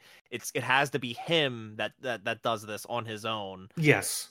There um, are a um, lot of there are a lot of layers to that scene, but and, at the same time it plays out almost like a a family feud, yeah. which is exact I think exactly what Delilah would have been looking for. More scenes like that where it's yeah. just like brothers fighting or having fun over something. Yeah and frankly this this game does the whole not, not i don't want to spoil this game and if you have played this game we have a spoiler cast on it go play it. This game does the whole lone hero i need i need to be the one to do it uh that whole thing better than uh horizon forbidden west did with aloy. Oh, yeah, uh, or at the sure. very least it's not as ham-fisted in your face like clive's not saying clive's not saying every five seconds no i i need to do this alone. Um, yeah it's it's but, a lot more subtle. Yeah, for sure. I don't even think Clive um, realizes that he's doing that actually well, until well, Joshua. Probably not. Yeah. Yeah. There's a very interesting and ties back to the idea of the shadow because on one on one level it is just a character thing where Clive feels like he needs to sh- he feels like it's his responsibility to shoulder that burden. Um, but on another level, it's also because he's Ifrit and he's literally designed by Ultima to thirst for that power. Yeah. Of of the other icons, it's, right. it's the animal brain, the id, the shadow. Yeah. Uh, quick quick side note: I love how every episode of this podcast is a theme. J- Jason finds one thing to latch on to and bring up. yeah, that's uh. you must just, have been really good at writing no, essays. No, because uh, yeah. Well, sorry. no, but it, it, Jason, it's just it's not. It's not a bad thing. It's just a fun no. observation. but like I, I I mentioned earlier that they use the word shadow a lot and use it as a pun. So like Josh Joshua in particular constantly talks about how Ultima's working from the shadows. Now obviously he means what we all think he means. He's, you know, working behind the scenes, the, the right. common usage of it. But he's working from the shadows in that Ultima throughout the game is literally manipulating the shadow of almost every main character. He's manipulating their their demons, if you will, to use a mm-hmm. Or a phrase more people will probably be familiar with. Yeah, uh, he do, and he does it with Dion. He does it and to uh, uh, essentially affect his aims. He does it with Anabella. He does it with everybody. Yeah. yeah. And all through, um, oh god, Olivier. that that that is essentially. Well, Olivier is interesting because because was Olivier ever even a thing, or was it no. just a and, no, I think he was. I think he was just he was just like in I I think he was. Um I think he was just indoctrinated very early on or Akashic because he he blows up like a like the Akashic. Yeah. Yeah. Yeah, and like uh, the Akashic or becoming Akashic, like I feel like that's not another thing that's kind of not fully explored in terms of um how like it's kind of implied you can be Akashic which is to say you can be without a will of your own and not appear like a lot of the akashic do glowing blue with ether um, because we barnabas exists. He is he is a thrall to ultima. He is completely indoctrinated on, un, under under ultima's control and ha- has very little will of his own. Barnabas um, is also weird though because it's not clear that he's entirely human like everybody else in the game. Well, he's in, he's one of two characters that like don't really age. But because he's he's from a completely different continent originally. Yeah, yeah. He, he's technically not from Ash. He he kind of invaded and took over Ash and founded Waloed on his own. Um, and yeah, he, but he doesn't age, and it's even mentioned multiple times that he doesn't age. By, yeah, he's by like hundreds characters. of years old. Yeah, yeah, yeah. Um, but I, not you know to bring up characters that don't age like i'm not trying to parallel him with Anabella. I don't think the game intended to make her not appear to age. I think it was just like a an, an oversight. They didn't want to create a different model or something mm. for her as an adult as a an older adult woman mm. than when she's yeah. younger. And also just because we don't spend as much screen time with her. Yeah. And it just makes it less confusing the way Olivier died made me think he was just a manifestation of Ultima because he just exploded, like you said. But at the same time, why would Anabella think she had a kid if like right. she would know she got pregnant, right? Like like I said, I think I think she's just I or I think Olivier is just was just indoctrinated and turned like turned to Akashic. It's similar to how Barnabas is um very early on and was just it was being used as a pawn the whole time. Kind yeah. of pulling the wool over Sylvester's eyes and and making it so Ultima by extension could control Sanbreque. Uh, which Dion saw right through and tried to do something about, and we already talked about that. Um, did we have anything else to talk about with Joshua, or do Not we? really, no. Okay. No, I, I, yeah, Joshua. Like I said, I have a theory that we were supposed to get more. Yeah, and, and I, just as a result of um, you know time. result of time and yeah I mean, yeah. let, us also not forget like this game has been in production since 2016 but a, a good chunk of its development happened during covid so hmm. um yeah. It, it's very possible that things were cut in the interest of time it's just the one disappointment i have again is that we didn't get the payoff of playing as joshua as a kid where his his move set is very limited he's very slow to then get to play as joshua and as, as an adult and that that could have been a really cool like payoff to that early moment to yeah. now he's fast and has an actual move set and can be a total badass that you get to play as and Del- Delaila, you wouldn't know about this, but Jason is definitely aware. Like f- 14, there's lots of instances during the main scenario where they'll have you play as a different person they'll give you like certain commands that you can use and personally i love those sections i think they're really creative they let you try out different jobs that are in the in the uh in the game under like a limited setting um and it's just a those are really cool story moments and it's kind of disappointing that that same team couldn't find ways to implement that here uh because yeah. i really really was hoping for it and would have loved it. Yeah for sure. I do have a question about joshua though What's that? You, if you had guys had to guess who his love interest was, I know it's all very subtle. Who would you think it is? Because I I have three people that I think he might have had a crush on, but um, I, I had assumed that there was an like an implied slightly more than platonic relationship with Jote. That was my perception of it. Yeah, hey. I thought that at first too. I think I was thinking there was something between him and Mid. Yeah, that's that's who I would guess. Yeah. If if from what I remember of their interactions, it kind of seemed that they were they were like you know two kids that had had a thing for each other but didn't want to admit it and didn't really know how to act around each other in front of other people like that kind of thing you know he made which her smile more than anyone in the game yeah which yeah. also makes sense or because they're versa, polar sorry. opposite personalities right yeah but like no one made joshua smile like like mid made him smile All, she is the most silly though in his defense but yeah she's a total goofball yeah um yeah i think i think joshua as a character I, I think Delaila hits it kind of right on the head where he just suffers as a result of he's out of the game for so long. Yeah, he's out of yeah. the story for so long. Um, and again, Which again, have, all, the more reason theory, why we sh- but...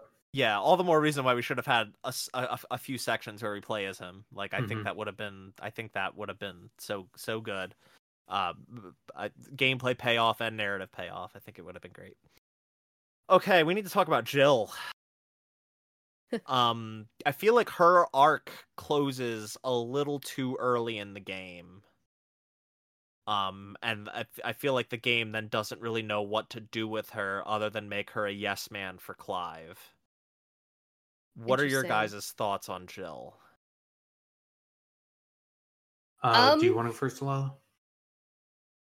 i I didn't mind her being a yes man for Clive just because that was there was so much build up to that from when they were kids and it just felt very authentic and beautiful and yeah. classy. I mean uh, and, and, don't get me wrong, I liked their romance. I think the, I think the scene where they're naked on the beach of Ash is nothing short of beautiful. I think it uh, yeah. it, it was a very good scene. Dialogue was great. The whole purpose of that scene was fantastic and i feel like that was something i, I don't know if you guys about you guys but I, I feel like a lot of me and a lot of people uh, especially a friend of mine that was playing the game like we were waiting like when are they gonna do it? So much build When are they gonna yeah. do it? When are they watch, gonna acknowledge that they have? You can watch any any big streamer playing this game, and yeah, that's like yeah. throughout the game, they did a really good job of that. Of like putting moments throughout the game. Oh, are they gonna kiss? Are they gonna say anything on it? And then yeah. building up to that. Yeah, they did and a very good job with the romance. And that happened from when they were kids too, where like mm-hmm. he hesitated to put his arm on her.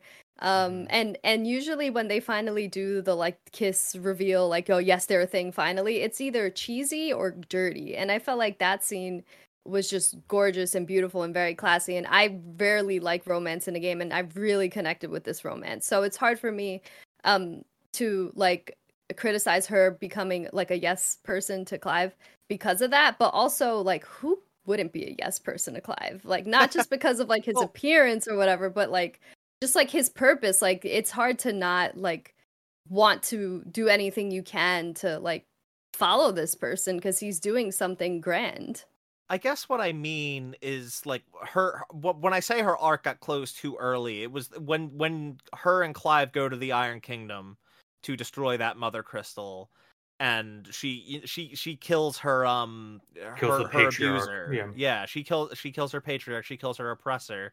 Uh, I don't remember his name.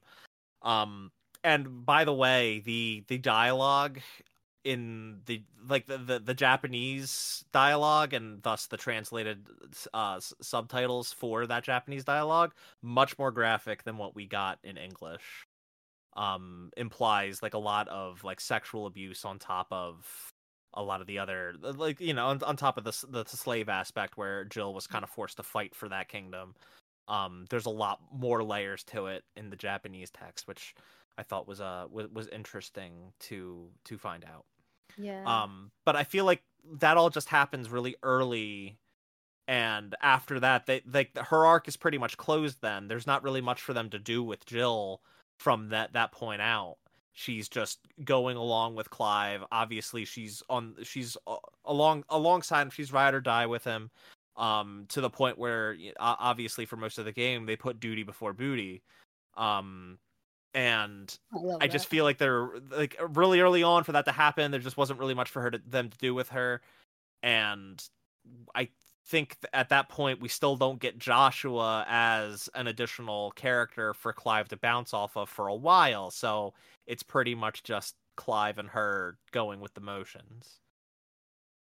Yeah, I think uh, I would push back against that a little bit because so uh, I see a lot of people kind of misinterpreting the, arc that you're talking about with the patriarch as just pure vengeance, which it it isn't. It's in her eyes redemption. Yeah, it's her breaking because she views, again breaking free of the chains. Yeah, because she views herself in the beginning as a monster. Even even if the reason that she did the things she was doing was to prevent other people from getting harmed, she still did terrible things, and the only way to stop that was to kill the person who was doing terrible things and forcing other people to do terrible things. It was more of her not being a monster than getting vengeance per se, even though obviously it's kind of like layered in there with that. Um, but I felt like for her, a lot of the game after that was actually finding a purpose. At least that's what I got from the dialogue, the extended dialogue bit with her, because that's even the the last um, side quest you have with her, where you set up the flower field. You're talking about what are we going to do after all this? Well, like, I think, and I think that side quest like definitely gets to gets to that point. It's just that happens yeah. right at the end of yeah. the game, yeah. And the Iron Kingdom happens much earlier. Yeah, no, I, I get, I do get what you're saying. I think the reason they did that was because there's also they have to matriculate fully matriculate the love, the romance. Yeah. With that scene with the icon, which again I love how they use the icons as an innuendo for sex. Even obviously the characters are naked, we know what's going on, but like, mm. um, but the game even ends on her seeing the rising sun, calling back to that dialogue between her and right. Clive, where she's talking about that time from a time from her childhood where she was crying because she and even that kind of builds on that character arc where as a child she was effectively a ward she was effectively a prisoner a political prisoner yeah. And she had overheard uh, Anabella and other ladies of the court talking about who she would be married off to. Yeah. So, like, for her, for most of her life, she never had a choice, and now she does. And that's what part of kind of what's represented with the Dawn, with her, with Torgal. Kind of now she has the choice to choose how she will live her life. So I, I do get what you're saying um, and can understand it, but I also interpreted more going on there than just that one arc of her redeeming herself and all the terrible things she was forced to do and getting over that that hump. Mm-hmm. There were there was more to her. She had to in the same way that kind of Clive found purpose, she had to find purpose and kind of had to find a way um to like you said break the chains and kind of forge her own path. Yeah, and, and you're right. It was just one chapter, right, dedicated to like her her redemption uh, but I felt like a lot of her character development was in her facial expressions because she wasn't mm-hmm. really a verbal person. Like she didn't yes. talk too much; she was quiet. And so, in the beginning of the game, there she was very stoic. Like you couldn't really tell what she was feeling, what she was thinking. And then after she had that chapter, that redemption, she showed a lot more emotion in her face throughout the rest of the game. And for me, that was just enough for for Jill. For me. Yeah. Plus, That's like hard. the romance was. I agree with Delaila. The romance was so good. I would actually rate it potentially one of, if not the best in the series. Um, I would put it. I would put it up there. I don't know if it's the best. But yeah, I don't. I don't. I don't know if I would go so far as to say the best. I would have to think about it for a while. Like I think Locke and Locke and Celeste from Six is is, is another one that jumps to mind. I, I would also um, honestly argue Tidus and Yuna because that whole game no. is is a build up of their romance. Um, I, am not. I'm not I, know a lot of right now. yeah, I know. I know. I know a lot of people will say that one, Let and I just think it, that's an awful. I uh, we're, yeah, we're not going to get into that. Yeah, we won't um, get into that yeah, here, but this isn't to say that I don't like Jill. I I do. I really like her character. It's just I I was kind of hoping for a little more from her after the Iron Kingdom. Mm-hmm. Um, but like it's not to say that I did not like her character or anything. Yeah. Um, Torgal though, I did not expect Torgal to like go fucking become a frost wolf and go all Fenrir and shit.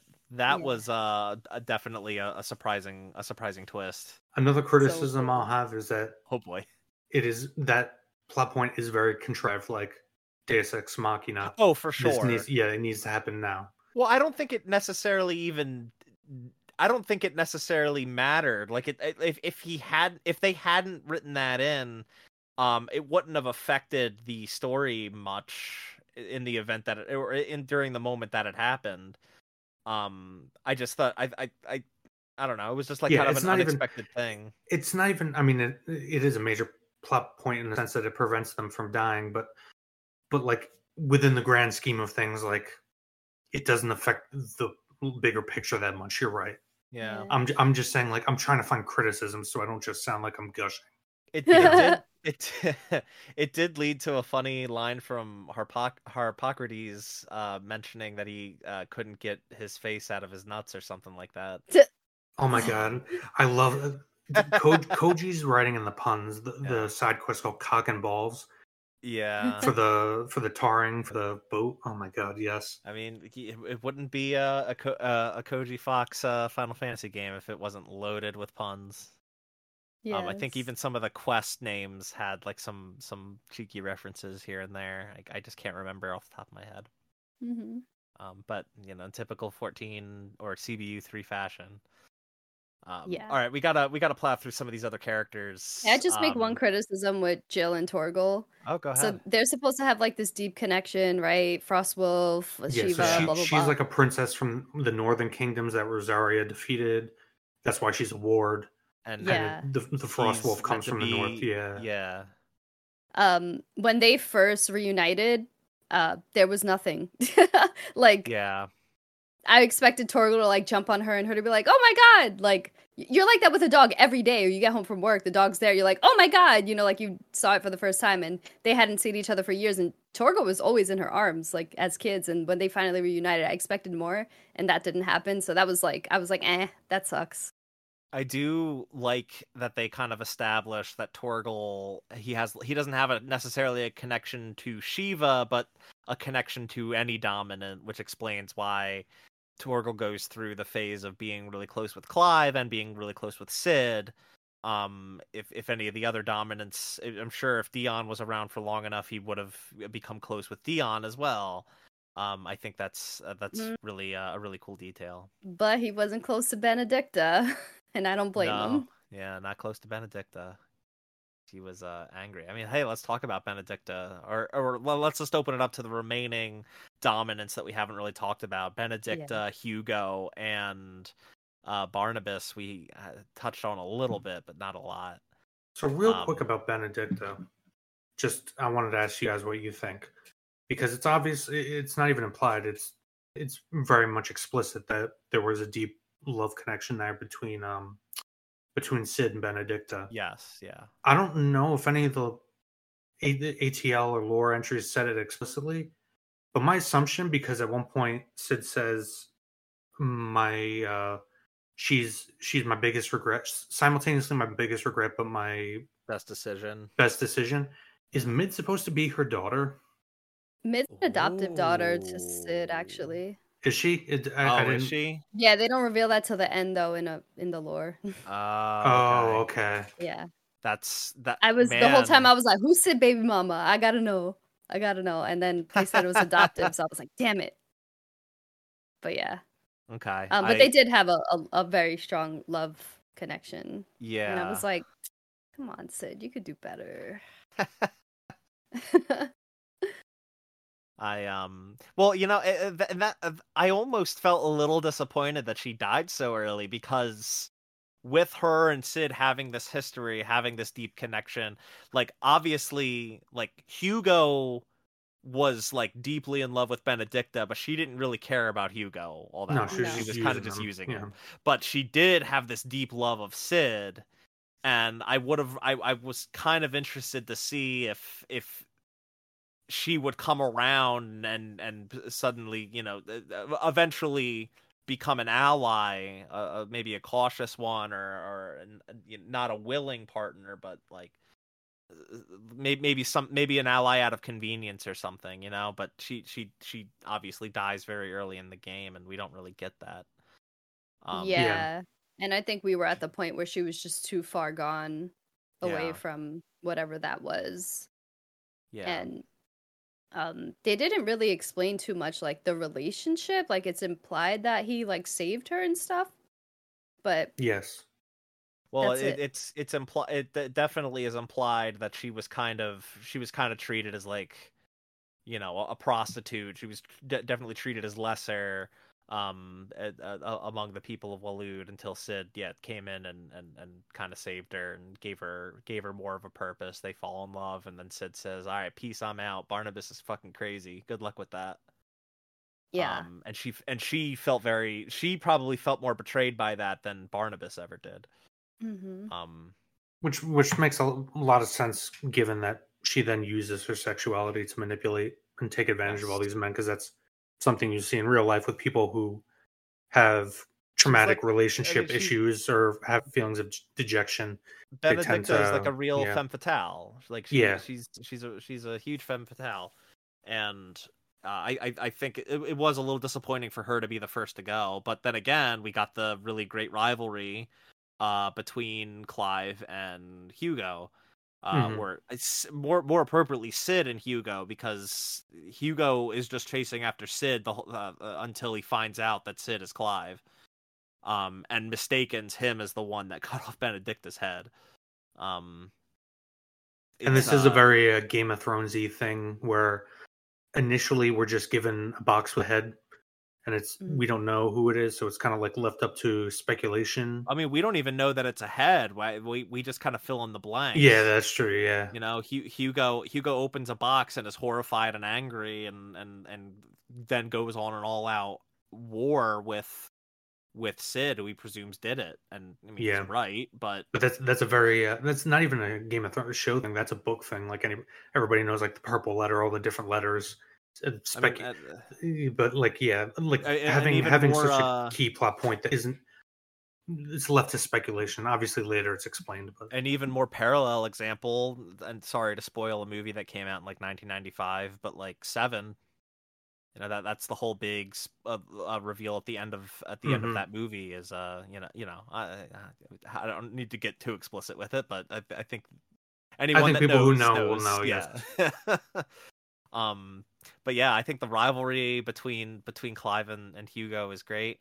I do feel it's a little funny that like th- this is obviously disconnect between narrative and gameplay where you're slashing at things with a sword and like they're taking damage, but then in cutscene mode, Clive slashes at his hands and his hands come off.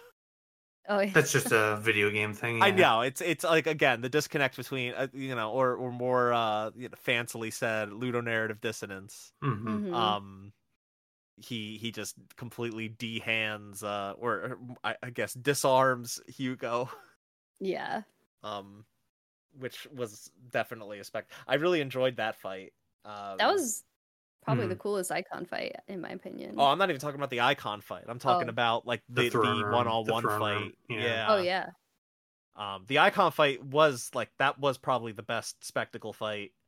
Um, yeah. and that was also Soken at his most unhinged with the music, fucking doing yeah. like this like crazy techno beat on top of some like badass boss. Again, it, it makes sense that um, Platinum was one of the studios that helped out with this because like that was another one of those moments. that felt like I was playing a Nier game. Yeah, not just yeah, even the gameplay, but like the music and kind of the atmosphere set up. I mean, yeah, even like Nier aside, like Platinum has a lot of chops with big spectacle action. So right, Bayonetta, and, yeah, ba- ba- yeah, Bayonetta, uh, Wonderful 101. You know, there's a, they, they've they've got they've got the chops for for big spectacle action. Um, I also find it really funny that like they they said that um uh the Osaka studio, I think, for Kingdom Hearts assisted a little bit with development, and I think that probably comes through in Ramuh's uh, inherent skill with the, mm-hmm. uh, you know, shoot, shoot, uh, uh, what's it called, like chain lightning or something? I yeah. can't actually remember, but that's like a shot lock. Bolts of Judgment, Hearts. I think, or something like that. Mm. I I don't know, I can't remember off the top of my head, but yeah, it's it, it's interesting to like hear, oh, so and so developer helped with the development, and then you play it and you're like, ah, that's what they did. That's definitely what they helped with. Um, it's interesting to think about. Yeah. Um, other characters we got we got to power through some of these. Uh, eh, there's a bunch of hideaway characters we haven't said a lot about. The one that I would definitely want to bring up because I thought her side quest was great was Karen finding mm. out oh, yeah. how she lost her eye and mm-hmm. kind of kind of her taking taking that revenge. I thought that was great. Yeah, she, um, she's a yeah. badass. Yeah, she's. I love how they they named her Karen. Yeah. Um, yeah, yeah. And like she's the most badass Karen I've ever seen. Even like it's spelled differently. Yeah. But it's like she's a Karen through and through, and she's the most badass one possible. Um, her and Goats' relationship is adorable. Yeah. or Goots, yeah. whatever. Yeah, they, and they, I feel like Goots doesn't get a ton of background or anything. He's just kind of he's he's the lovable oaf, and uh, he's still a good character. We just don't get a, a ton of import like he doesn't get a ton of like uh, uh, of spotlight, you know. Yeah, just that one mission where he goes from being like a big dope who's scared of everything to like actually trying to fight to protect yeah. his is Nina or what does he call Karen? Nan. Nan. There you go. Mm-hmm. Uh, and I, I, I do love we, we didn't we haven't talked about some of these story moments where the like the party so to speak like gets really involved but like that that last leg of the Waloed invasion where the boat crashes into the wall and they all jump off to help yeah um that was like truly badass such a such a great moment for all those characters um really really loved that. Uh, I think Tarja was also really good uh, in, in, her progression of like warming up to to Clive over time. The the quest where you kind of uh, put her master to rest. Um, I think yeah. was was really good and well done. Uh, it's it's just I I really love how much attention was given to a lot of the people in the hideaway. Like Otto well, gets they, some they, backstory. They, they kind of became part of the party. Yeah, no, for sure. Yeah. yeah. Um, like uh, like Otto, you get like more insight into him and Cid's relationship and how much he misses Cid. He gives up the goblet once he finds the note, or once mm-hmm. Clive finds the note and gives it to him. And it's it's just really it's really sweet and like even not even these named characters or i shouldn't every pretty much every character in the hideaway is named but i'm talking about like the import uh, besides the important ones there's that one npc in the hideaway that slowly over the course of the game learns how to read and like you uh, you it, like early in the game she starts off she's just like reading picture books oh, and yes. over time she's reading she's she's learning to read and by the end of the game you you go by and like you hear the dialogue between her and other npcs and she's written a book Mm-hmm. Yeah.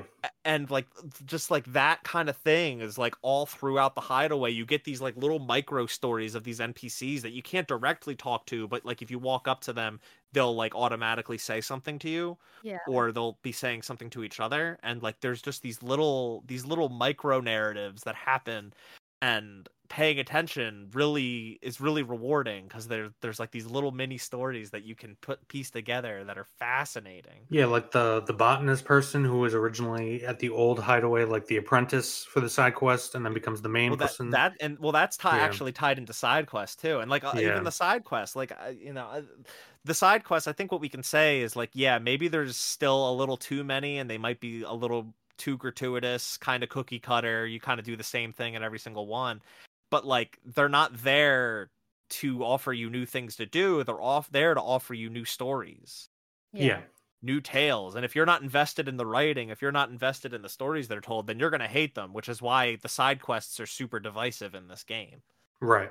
Well, I like the character and world building that the side quest did, I couldn't stand the journey to get that information. Yeah. It's like, go here, get this thing. Oh, but you have to get more information about this thing from this person. And then you go there and the person's like, oh, no, you actually have to talk to this person. It's kind of like a. It's a chase to get this information. I feel like it would have been better in like just dialogue or interactions rather than making me go around and fight a thing or collect a thing. There are definitely so, some that are a bit too long, but I, um, I, I get what you're saying. I'm gonna chalk this up to CBU three having only really developed an MMORPG, and it's I don't I don't know Jason if you felt the same way as I did, but like there's a lot of Final Fantasy. There's 14. a lot of fourteen. Yeah. There's a lot of 14 in this game. This basically feels even, like Final even, Fantasy 14 in some very shocking ways, and even in combat Yeah, combat yeah. is telegraphed in the same way it is in 14. Yeah, which like there's some aspects of that that I really like, and there's some that I don't like, and we'll talk more about that when we get to combat. But in the side quest design, I feel like I was very forgiving for the side quests being that way, Delaila, where it's just like go talk to this person, go find these things, go back, turn it in, and whatnot.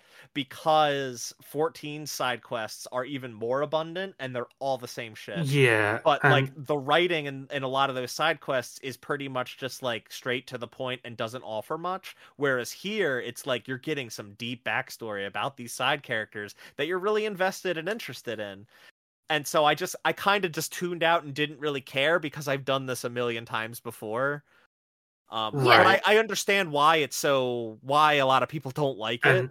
And, and I'm I'm gonna say something that might be come off as a hot take. I don't know. Mm. Um, I felt like it. I felt like most of these side quests, given the kind of they didn't have much really to much variety to give you in terms of gameplay for the side quests. So they were relative. Most of them were relatively short and easy to complete. Most of them. Some of them did, like Delaila say said, um, stay a little too long past their welcome. But I've seen a lot of people compare these to like side quests and say The Witcher Three or something like that. No. But here's the here's the problem. What are you actually doing in terms of gameplay for side quests for games like The Witcher, or maybe the Elder Scrolls, all these open world games. Let's use The Witcher as an, as an example.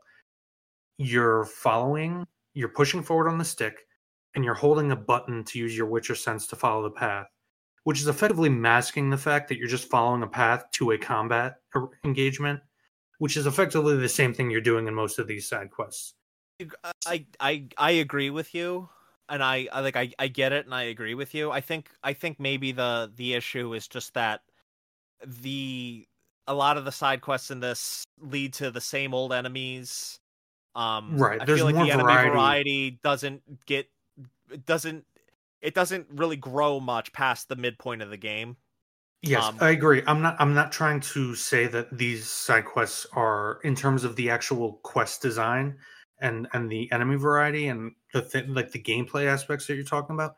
I'm not trying to defend it on that level. Oh, I know. I'm I'm just like a lot of people like are, are really being I, hyperbolic when they say that these I quests agree. are bad. I do agree with you. I they're completely they're generally you. short and to the point in terms of the story and what it's trying to convey. Yeah. I mean, I th- I think the question that anyone that anyone that's super critical of these side quests I think the question that those people need to ask are, well, what do you what do you expect? What would make this better? How would you change this up that you would be pleased with it? And can you find a satisfying answer to that question? And I feel like most people that complain about them probably can't.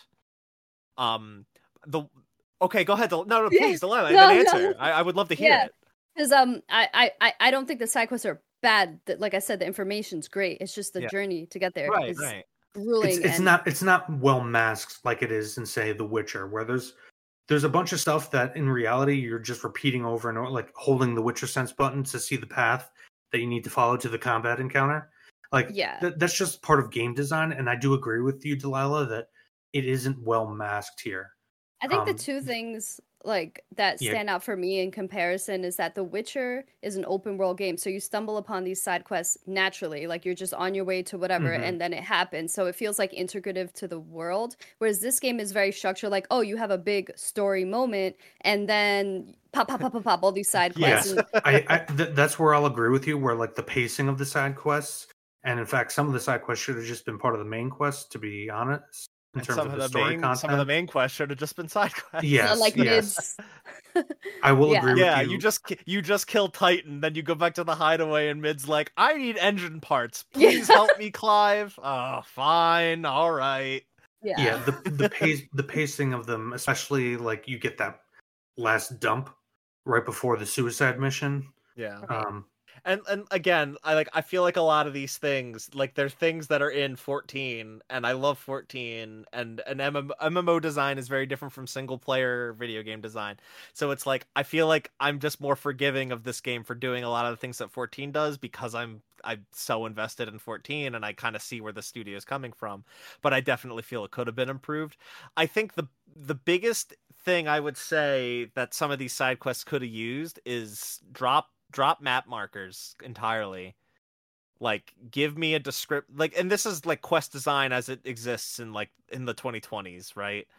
Um in Final Fantasy VII, when you got a side quest, you didn't have a map or markers on a map to follow you had to infer or figure out what to do, or buy the Brady Game Strategy Guide for fifteen dollars or whatever. Yeah, same thing with same thing with like old school Elder Scroll. Right, Elder Scroll exactly. Games. You had and, to read the journal. Shit, yeah, and that shit is totally lost in the modern day video game because we all have a map and we all have markers on the map. Um, and and and and you just you just go to where the marker tells you to go to continue the quest. Um, and I think maybe this game should have had side quests where you had to figure it out yourself. You didn't just follow the map marker, go there, do the thing, and go back. Um, yeah, because yeah, sorry. No, no, no. That, that that that that's basically it. What were you? I was just gonna say because then it it it became formulaic where it was yeah. like two hours of main quest, four hours of side quests, and I only know this because I did a full playthrough on YouTube. So my yeah. side quests episodes would be like three to four hours. My main quest episodes would be an hour and a half to two hours. Yeah. So the side quest took up the most time, and it, it's not that I don't I don't mind that. It's it's just the the formula of it made me feel like I had to do it at that moment. Whereas mm-hmm. other games like The Witcher or Zelda, it feels like I can do it whenever I want, and it just comes up naturally as I'm exploring, and so it it feels less like eh. Plus. Yeah. Final Fantasy 16 has a fantastic story. The Witcher 3, the main story sucks. What makes that game is a side quest. Yeah. So yeah, it, it's kind of like I was just ready to get back to the meat and potatoes of this game, and it, I felt like that was kind of taking me away from it mostly.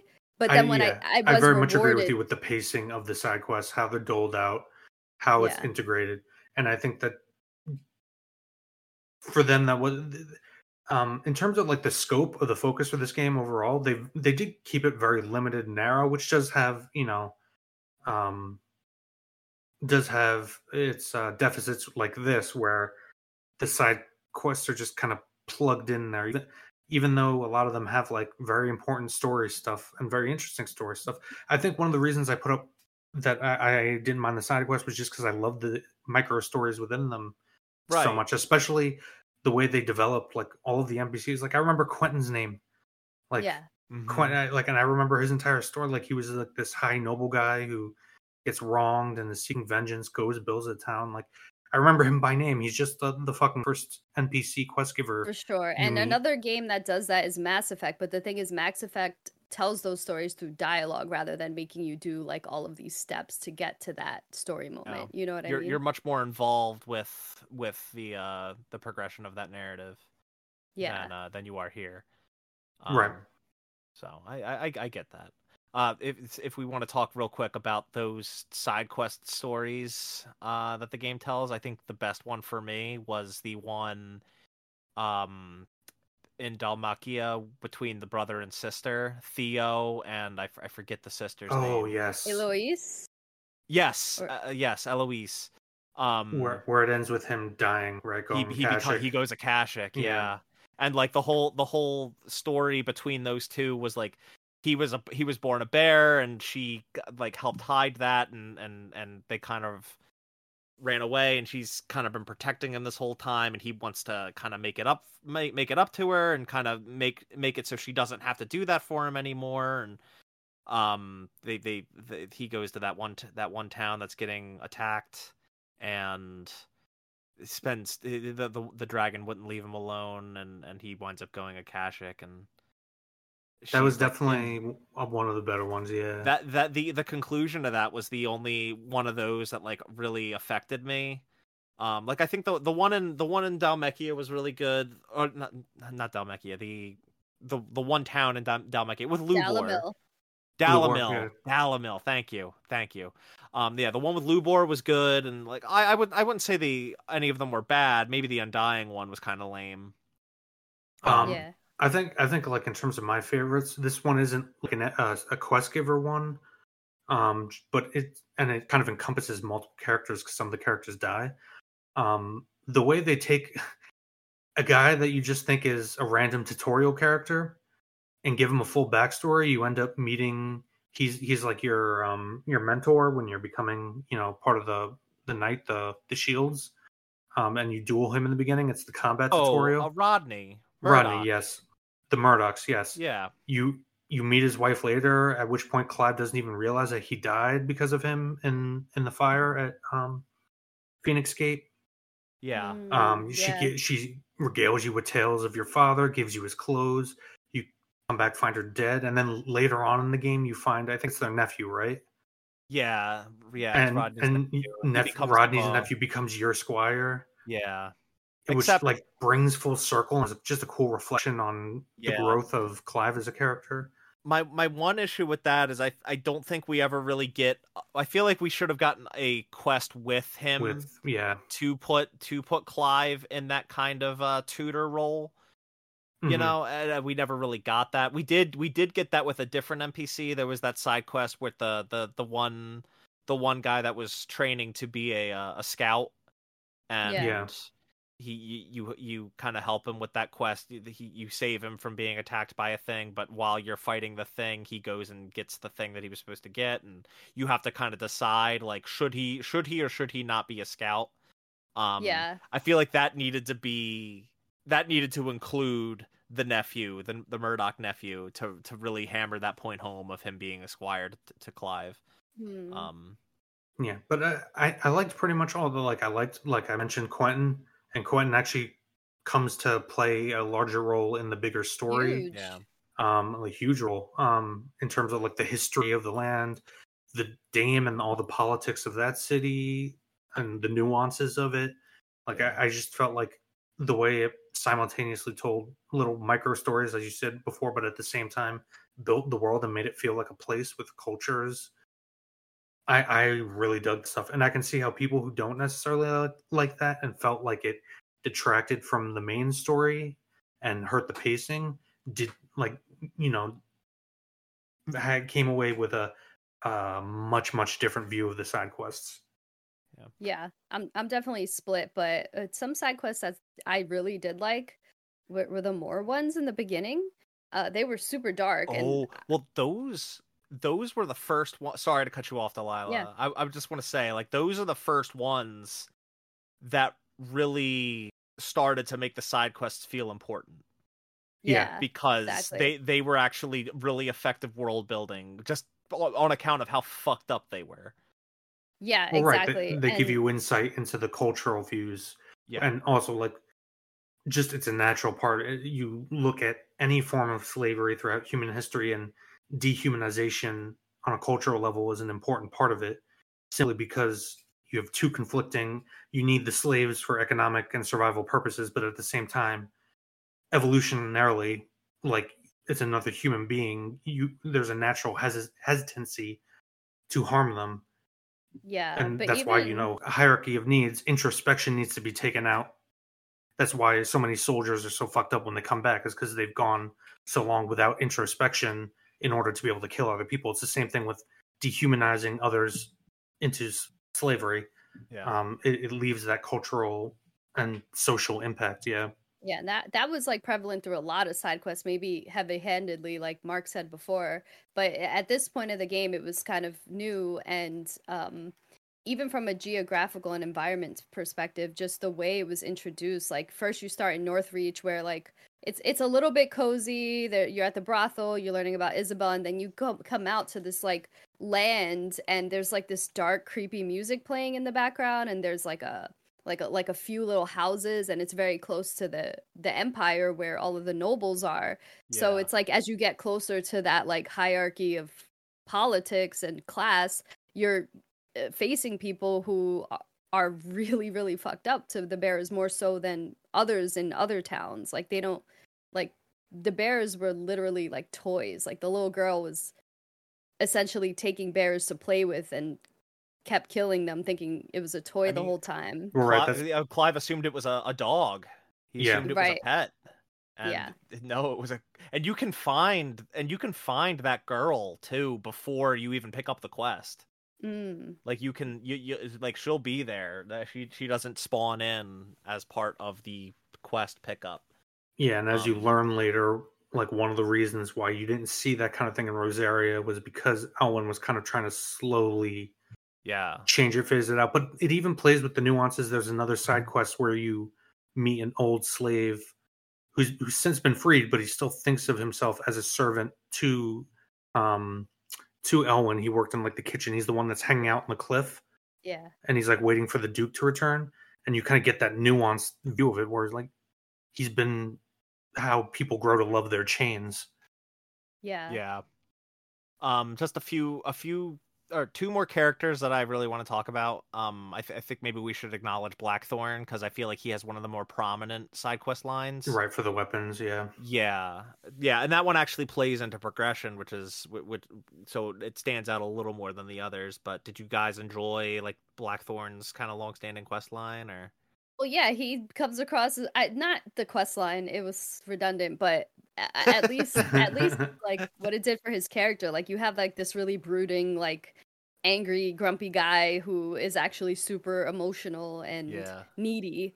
Um, and one person recognizes those needs and tries to get Clive to help out, and then it, it does something cool to like, you know, how they how the like they can spread bl- like making weapons without using magic and fire and embers and stuff like that. Yeah. And and it, like, kind of the unity between him and his long his long lost rival or long standing rival, like the unity of that allows you to get a really powerful weapon for the time. Um and and and a, a a series staple, the Ragnarok. So it's uh it's pretty cool.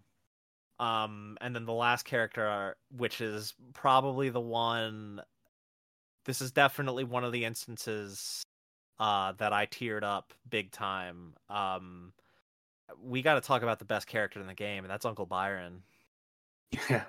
I he he legitimately is probably up there, like in my top three of favorite characters in this game. It's one one of one of the best lines in the game.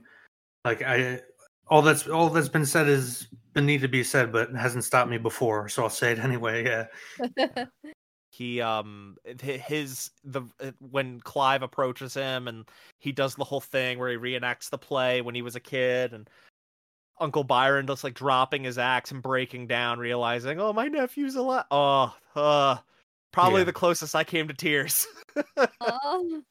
um it because it was just so well done it was so well performed and uncle byron is he's just such a lovable character he's he's super emotional he's got great levity and he's he's you know uh, got good beliefs he's got a, he's fighting for a good cause it's like reasonable why he's kind of hiding yeah he- he's he's like he's he's like um the a rebellion benefactor or, or uh, he's Yeah. the ben- like he's He's he's, secretly funding Yeah. Wade and and and and all of them against the the Holy Empire of Sanbreque because he doesn't he fucking prob he harbors a great hatred for Anabella. I'm sure she's the reason his brother's dead. Eh. Um, yeah, it's also, it- it's also funny him him Mid and Gav, maybe a few others. Like as opposed to the main party who are very different from traditional Final Fantasy characters, Byron Byron, Mid, Gav, they're probably like the most Final Fantasy, if that makes sense, characters. mm, I can see that they're very. They have a lot of big personalities. Yes. Yeah, and Byron, like, uh, uh, I mean, in a game that takes itself as seriously as 16 does, like Uncle Byron was just such a great source of levity. Um, he he he just Yeah. a lot of his lines were just just very good. They they made you they made you feel good. They made you smile. There were just so many moments with him Hey, that what, were. what what does he say when you're fighting all the all the Slipneers? Like, can't you just have normal enemies or something like that? it's totally yeah, it's only Like um and I also I love when like you you go to Dalimil, you sit down at the inn and he's just like, ah, I guess He's those eating. are uh those are Hugo's men. like out Yes, loud, yes, like yes. come on, Uncle Byron, what are you doing? And then he he like quickly drinks all the ale and eats all the food before he hi- gets behind the counter to hide. Like yeah, wh- he's funny. oh, he was such a good character. I really really loved Uncle Byron.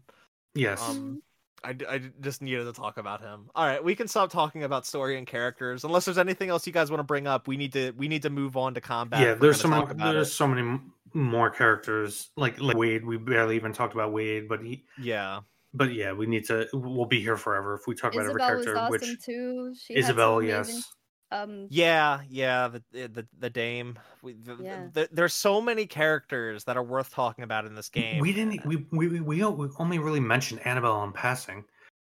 But I mean, we are we said pretty much what we, talked, needed to we say. Talked a, we talked a, a, a, a good amount about her. Yeah, there's not really a ton to say other than it, it's like I said, she, she, she's just the front facing flat villain. Yeah, you know, I yeah. Thought that I I wanted to kill her so bad from the beginning, so I was like, I'm ready to kill this bitch, and then the, like her committing suicide, it made so much sense rather than yeah. killing her because I felt like that would yeah she didn't want to confront moment for the characters like yeah. going back to the I keep saying, the shadow. She didn't want to confront her shadow, which is just that she was a terrible mother. She yeah. made all the excuses for it in the world, but she didn't want to like integrate, you know, her failings. So she yeah. refused to accept it. Yeah. Yeah. Mm-hmm. All right. If nothing else about characters, story, I say we need to talk about combat. Um, what did you guys think of the combat system? Did you like it? Did you hate it? I had a lot of fun. Look, it was very simple, very simple, very flashy. I love that you can respec your abilities to play with different yeah things, but essentially I was just spamming specials. I didn't really use the regular attacks that much. I didn't feel like I had to. Maybe I will on Final Fantasy difficulty.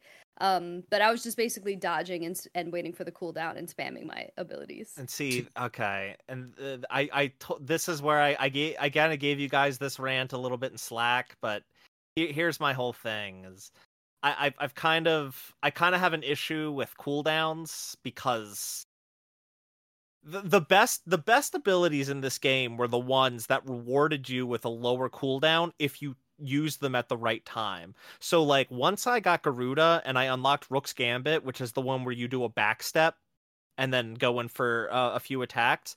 If you use that as a dodge to dodge an enemy attack, it actually empowers the skill, makes it more powerful, gives more hits, and it lessens the cooldown time. Mm-hmm. And I think this game, all the skills, if they were all going to have cooldowns, needed more of that, where the skills were like all had a specific moment where you'd use them and when you use them you get rewarded for using them correctly. There were some of them like the, the uh, titan had one where if you use it to block an enemy attack it's more powerful. Phoenix had one where if you use it to to block an enemy projectile it's more powerful.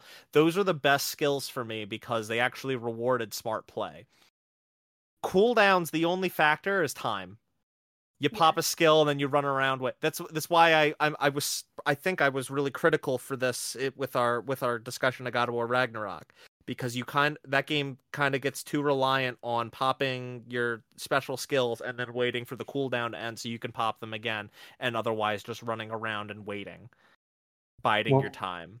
And this game doesn't have a ton of that but like i think it would have been better if there was some sort of there was some sort of like a, ability point system or something where you know you have 100 points and like using this skill uses 30 points using this skill uses 40 points or whatever and then using regular attacks would refill that so then you could use your skills. And that you're, you're talking the about the you're talking about the seven which the seven remake yeah, system I mean, which, which yes. I, I i abhorred and I know you did, but I don't yeah. know why. I don't understand why. A multitude of a multitude of reasons. I know. If you, want to, if you want to listen to that, to go listen to our Final yeah, Fantasy go, Seven remake episode. Uh, and there are even more as time go, goes on that I can think of. But um, I, I do agree with you that so they were kind of in a pickle because what they wanted to do was make a character action game, um, in the vein of like say Bayonetta um uh, devil may cry devil may cry devil may cry well the bayonetta team just, they split off they were from well no no no no no just to just to call this out ryota suzuki who was the combat direct or a combat designer for devil may cry 4 and 5 specifically around nero's character uh was the combat director for this yes. game like he's he's a, a devil may cry staffer through and through yeah yeah, yeah. no I, I know but uh, i'm just saying they wanted to make that kind of game but those kinds of games are uh, uh, have very high skill ceilings so like the kind of attacks that we're talking about would be tied to very precise com- combinations. So you have they want to make a they're trying to make a, a game a combat system focused around this genre but they also are trying to make this game very accessible. And yeah. the easiest way to do it is cooldown. So i do agree that there should have been ways to to increase cooldown reduction. At the same time, they're coming off of making MMOs. And it seemed clear to me that in terms of optimizing damage output, the best way was rotations with the cooldowns in the same way you do in 14, which is what I yeah. ended up doing, um, was uh, fine tuning my um, my rotations of abilities. But at the same time, I was watching Delaila play in her YouTube videos, and she played completely different. Where she oh, was yeah. using abilities like you know off cooldown, but spacing them out. But it wasn't like tied to stagger. Whereas with me, I had I would have a set of a few very specific abilities, one or two, to get to a stagger, get to halfway. Oh, yeah, I did too. Uh, and then used, wait. Uh, Shiva's for stagger. Yeah, and then wait until they were fully staggered to unleash all the big damage spenders. And then by the end of the game, I shifted to where I was using basically all the the trap. So like Will of the Wykes or Will of the Reich, whatever it is, the one where yeah, makes all the fireballs. Will of the Wykes. Yeah. Will of the Wykes. Uh, Rime, the ice one, the thunder one, where I'd basically put them all out at once and just have fucking collateral yeah, super yeah. stagger everything. I, I, eh, and then have all my big spenders like the Bahamut beam for when single target enemies. So I was almost like min maxing it like you would a rotation in an MMO. Yeah, but Delaila, but then Delaila is able to play it very much straight up, just like an action game. Um, so it's very interesting, like how you're able to um, play in in very different ways. I do agree with you that the cooldowns um they could have dealt with that in a more nuanced way. Well, uh, yeah. but you bring up a great point though is that yes, they did want to make this game as accessible as possible and if they just straight up made a Devil May Cry game, uh they would be doing the opposite of that because yeah. Games are hard. Yeah. I, I, will say I, I do feel like I maybe spoiled myself a bit by playing through the entire Devil May Cry series before this. Mm-hmm. Um, because God, did I find this game way too easy? Even on Final Fantasy mode, just way too easy. It was very. Oh, well, I, I can't even speak for fun, but it was very easy. Yeah. Like I barely had to think, but I like that I was able to play with every single ability without worrying about skill points. And so yeah, yeah. probably what you saw, Jason, was me just picking random abilities. Exactly. You picked what was fun for you. Like some people No, hated... not even. I just picked everything. I played with every single Yeah, no, I saw I saw yeah, I saw you. And then the very I end I was like, I why are you using those abilities? Why do you Yeah, like, a lot of them sucked. Yes at the end, I was like, okay, Shiva for stagger, Bahamut for DPS, and then I use Ramuh for like somewhere in between, like for like range and stuff like that. So then I was a lot more mindful of it towards the end. But during the game, I was like, as I got a new icon ability, I was like, oh, let me equip this or this, and I was like, mm. but you know, so, what, what I guess the point I'm trying to get across is there are pros and cons, right? Like the, the pros are that there's a lot of variety and a lot of different play styles that people can engage in. The cons are that for I hate to put it as more hardcore gamers. Yeah, it's gonna be easier. People don't like think like people like Mark don't like the things like the cooldowns, um, and the way it feels like you're just cycling out. Very much in like a, almost a semi, if depending on how you're optimizing it, MMO type way with rotations, um, based on your cooldowns and based on stagger. I will I will say like the cooldowns were never so bad that like it became a, a, an issue where I felt like I just had to wait for them to come back because the the core combat of just attacking and and the, like all the things you're able to do um it, it I had so much fun crafting combos. Mm-hmm. Um once I figured out how to effectively launch an enemy and just combo them in the air, I was fucking doing that all the time just jump Garuda's deadly embrace, do a combo, air enemy step, or it's not called enemy step. It's in this. It's called um I, I don't even remember what it's called, but you jump off the enemy and then deadly embrace them again, and you just keep them in the air for like three or four combos until you uh, can just send them crashing down to the ground. Again, like I I feel like playing through Devil May Cry before this spoiled me a little bit, but it also empowered me to understand how this combat system worked before I even started playing the game because this really was Devil May Cry combat in a lot of ways. And I had a fucking blast with it, regardless of any criticisms I have with it. That's like the I have criticisms of this combat. I definitely have criticisms of its progression, but it was so much fun to engage with, regardless of those issues I had. Right, and I, I think that's that's ultimately what I'm trying to get across is that despite the fact that I didn't find it particularly difficult, I also felt like that wasn't the point and I was having fun regardless. Yeah. Yeah. I feel like Definitely. a challenging combat would have made this game less like would have been immersion breaking because like imagine like having these like cool spectacle fights which and you die in the middle fight is, and then you die in the middle and yeah. then it's like oh okay I guess I got to do this again. Yeah, I, I guess the things that I wish were harder were just like the like the the the moment to moment combat encounters with where it's just Clive, not the icons necessarily, but I some of the hunts definitely gave me a run a run for my money. Yeah, and I enjoyed a lot of the the harder hunts especially um, because you start to it's almost again drawing comparisons to 14 because you start seeing more mechanics being introduced and yeah. I, that's that's an area of criticism where i feel like they could have had on higher difficulties which i think should have been available from the start yes um, yes 100% i think on higher difficulties like final fantasy difficulty rather than just increase health pools and increase your leveling added more mechanics. Because they did yeah. a good job with the mechanics that were here and in the same way that like in 14 a normal raid has like the basics of what the mechanics are and then a savage will have those mechanics extrapolated multiplied taken to the extreme you know the same thing could have been done here. Yeah. And i definitely i i really liked and and you know noticed obviously anytime they would do like 14 mmo mechanics telegraphing um telegraphing like AOE's on the ground. Yes. Uh, straight line like, attacks, yeah, line straight line attacks and stuff like that. Yeah, I really liked that, and like th- those were some of the aspects from uh, that carried over from 14 that I really enjoyed. Um, one thing that I I think there's a way they could have made this work, but I also understand that it would have been a very difficult thing to encompass through the whole game. I think having elements actually matter would have been really meaningful. Um, it feels cool. weird that you can use fire attacks on a bomb and the bomb takes damage and doesn't get healed by it. I've heard this criticism. Um, my retort would be that what I said earlier about the variety and the amount of play styles that I've seen across not just watching Delaila, but well, different people, they become invalidated and you're forced to play in certain ways or play maybe see, with something you don't want to. I don't 100% agree with that purely because equipping an icon doesn't necessarily mean you have to use that icon skills because when you master them you get free reign. All equipping all equipping Garuda does is give you wind magic and deadly embrace.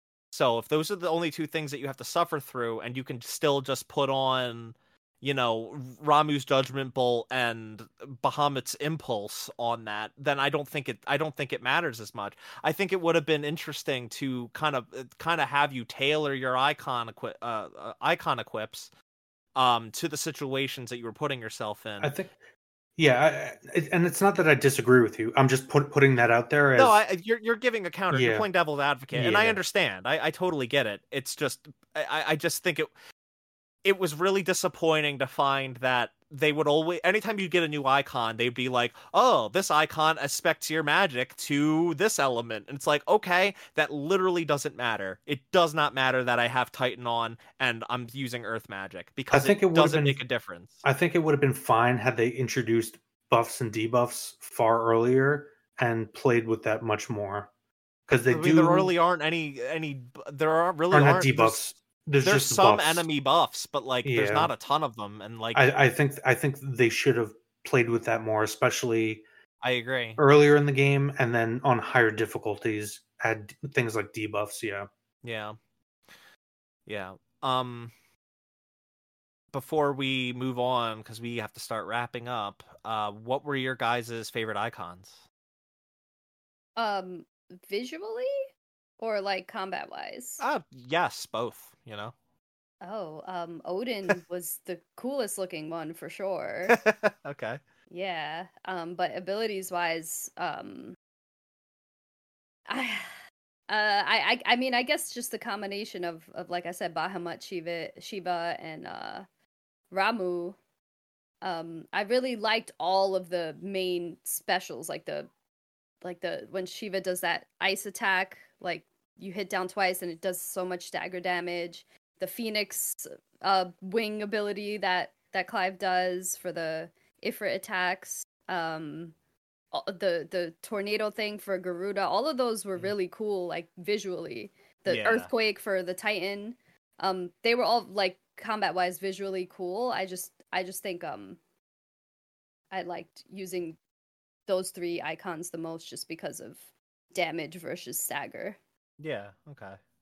Yeah. I think um, I, I I largely agree that they all had something to add. I'll just say my favorite was Bahamut simply because the flight mechanics. Anytime you got to use the full born flight Like a- mechanics, um, it, it almost felt like all range mode and Star Fox 64 is pretty cool. Um, uh, but um, but it's uh, like Bahamut. I would definitely pick as my favorite all all round fight. But I'll go back to what I mentioned earlier. The final fight, the sequence where um, where you get interludes with the music swelling and you get you know people cheering you on, different characters from behind. Probably one of my favorite moments in the game overall, uh, especially at the end when um, Clive's father, you hear his voice. Yeah. yeah. Um, Yeah. yeah. the Titan fight was my favorite boss fight though. Yeah, that one was that one was sick. Uh, Jason, what uh, like uh, icon like abilities? Which ones did you have equipped most of the time? What were your Um, mainstays. All reliable. Definitely Shiva. I I used the shit out of um Shiva. Um Okay. like I said, I had Rime. I had the only um Ramuh ability I used was like the lightning thing that you leave in place and shock. Lightning, so I put lightning rod. That yeah, um Dude, that thing is so devastating if you, Will if you can I- get it right. I, I switched around a lot of the abilities. Yeah. Uh, I noticed, Lala, you didn't even upgrade your limit break meter. It was still at two. I was Yeah, at no, like four by the end of the game. I just Yeah, I maxed because that was my whole thing. I popped- abilities. I popped limit break once I staggered, so now it's multiplying upon multiplying damage, and you just stack. Then again, I was like trying to min max how much damage I could do once I staggered, Yeah, I got so to, was I. like eighty or ninety k. I think I almost hit hundred. I can't remember, but Well, well, um, I maxed out all the special abilities and especially Bahamut's like yeah, Bahamut's minigame beam. I had the entire Giga game. from Flare what- is fucking Giga Flare, amazing. Giga Yeah. Flare. Jeez. Um, but definitely the dodge you get with Shiva, uh, the mobility aspect of that, that plus the ring that you get from the side quests, that um, The bump up Berserker your- ring. the Berserker ring, yeah, which I Oh, had all the yeah. It bumps up your damage every time you dodge. Oh yeah. Plus, you're just gliding around with the Shiva dodge. Um, I never really got to use much of the sword. I probably would have liked it. I tried to. what I- Odin? I- No, no, no. Oh yes, yes, Odin's sword, um, the Genzen Seku. I Zan- forget. Zantetsuken. Yeah. Yeah. Um my main my mainstays I never unequipped Garuda. Garuda was on 24/7. I I really and and like I said I brought up Rook's Gambit that never that never came off. I always had that on. I Uh, only same- use that like the first half of the game, the Garuda ones, just to break stagger. Oh, I, I, well, uh, Rook's Gambit just felt always felt so rewarding when you when you would land it correctly. So hmm I, I never took it off. And then Wicked Wheel is really good for stagger and damage, so I kept that on pretty much all the time. And it's an AOE. It's it, it really it, it's really an all in one uh, skill. hmm Um, I also never unequipped Titan once I got Titan because Titanic Block is really useful, and uh, some of his skills I really liked Wind Up. I used that a lot. Um, my I only third got rid of Titan to make room for stuff, but I agree with you. Yeah, well, my my my my third awesome. slot was my experimentation slot. That's the one that I would I would switch out when I felt the time was uh, warranted. So like boss fights, I would use Bahamut to to pop off a Mega Flare and dodge some big telegraphed attacks. If it was a big group of mobs, I'd put on Odin because landing as a, a level five Zantetsuken um against like twenty dudes, it insta kills everything. It's yeah, yeah. fucking satisfying as hell. Um, and like I really like how differentiated all the icons are. Like I, I feel like Shiva, some of her skills start to get a little like, okay, what's the point of this? Uh, I I started to appreciate Shiva more uh, on my second playthrough when I was doing a little more experimentation and I started mastering things so I could equip them anywhere. Um, I started using diamond dusts a lot. yeah, I everybody uses diamond dusts. yeah, well, I did. I didn't really care much for it in my first playthrough, and then by the time the second one came around, then I mastered it, so I Oh, could no, equip it on same. something else. I, I didn't use diamond dust at all. yeah, Um, even though I had the Shiva, I, I had Shiva mostly for the dodge and Rime. But like I said, my my play style was different. Where I always had Will of the Wykes, Rikes, whatever. Yeah, because yeah. it gives you the invincibility plus you're constantly da- See, damaging I- whatever's next to you. I felt like Will of the Wykes. I that's the one. I think that's the only skill that I never used because it felt like cheating. Mm. So I never I just like used it. stacking it. I like stacking it with Rime Yeah, and yeah, I lightning gotcha. just to like ca- complete chaos, and you're just Yeah. racking up all these multiple hits for everything on the side. Yeah, Right. I like. I don't fault anyone for using it. Just personally, I was like, yeah, I don't want to use this because it feels like it's. che- It, it almost feels like cheating. I feel it. so. I feel like the one that was kind of underpowered and fell off. I think for everybody was Phoenix. Yeah. Um. I. I like. I, I really loved Heat Wave because that's the one where if you time it to to block a projectile, it powers up. I used it a lot. Um. But yeah, by the end of the game, it's kind of rendered. It's it's almost rendered pointless because all of its skills feel too underpowered, and there's just better versions on other icons. Yeah, Um. The the only good thing I feel Phoenix has going for it is the um is its its its inherent skill the uh the one the dash to get right up close and personal. Yeah. But which which That- Shiva replaces with their thing. Yeah. Oh, I no, I, I I wouldn't even say Shiva. I would say Deadly Embrace on Garuda is just the That too, inverse. yeah. You just and it's it's better. Th- that's better to me because if you if you get up in the air, then you can pull enemies to you, and then you can start enemy stepping off of them. Like i- if you if you cool. figure out how to midair combo, Garuda is just it's just better than Phoenix in every way. Mhm. Um, and like I said, I was comboing dudes in the air like it was nobody's business. I was having so much fun with that combat system. I really, really liked this game, guys. Also, from like a story perspective, I felt the need to use Shiva, uh, Ramuh, and Yeah. Bahamut because those were the homies. So I was like, oh, they gave this to me. Like, I don't know. Yeah, I gotcha. I hear you. you had no right to take that, Clive. I, I will say uh, by the end of my second playthrough, I did start using Shiva more. I, I, I actually had her her equipped and was using the. Uh, I was having trouble like timing the dodge right for a while, and then eventually I kind of came to master it and get Mhm. get it down pretty well. Um, but yeah, I, I, I uh, Garuda and Titan those were mainstays for me. hmm Um, the last big thing I want to talk about uh, is kind of the progression system because I feel like this is the thing that I, I'm kind of most critical on with this game. Um, because this game takes the approach with le- leveling, which is linear stat progression. That's fine. It's the gear system that I kind of have issue with because you're there's not much to explore in the maps. When there is something to find it pretty much is it's pretty much guaranteed to outclass whatever you have. But then the next mission you'll be able to upgrade or make something that will outclass that. And if you're keeping up with the side quests and stuff it's guaranteed you'll be able to do it. It's what did you guys how did you guys feel about this progression system? Because I've really found it to be really lackluster yeah, I got all. I don't care. Like, just take it away completely. I feel. Yeah, I feel like it should have been mm, like if they weren't going to put in the time, it should have just been like cosmetic. Like you can choose what your sword and if they had the time, add armor options. Um, but um, yeah, this is a, this is a thing where I'll, I'll agree with you. This is something the game just does poorly. It's lack Yeah. like I wouldn't even say just lackluster poorly. And to be honest, I'm not surprised because um you listen to a lot of like especially people who you know stream Final Fantasy 14 and do a lot of end game content. The gearing system there is a constant criticism as well. Um, Yeah. And you know, Final Fantasy, most Final Fantasy games have a pretty linear gearing system, but here it just it wasn't even really necessary. I mean, you can't. I, I wouldn't even say it has that most have a linear gearing system. It's It's It- the way it's the way that the Gear does- progression and stats are integrated with it. Yeah. gear doesn't usually only have numbers attached to it, right? And like You the, the- have uh, again, the- slots or skills in Final Fantasy 9 that you have to learn from them. yeah, right? or like you know, some have an element attached to them, or some Yeah. like do a certain status effect. And not having any of those systems in this game makes it so whichever sword has the bigger numbers is the one that you want to equip. which There's is why no I feel like not.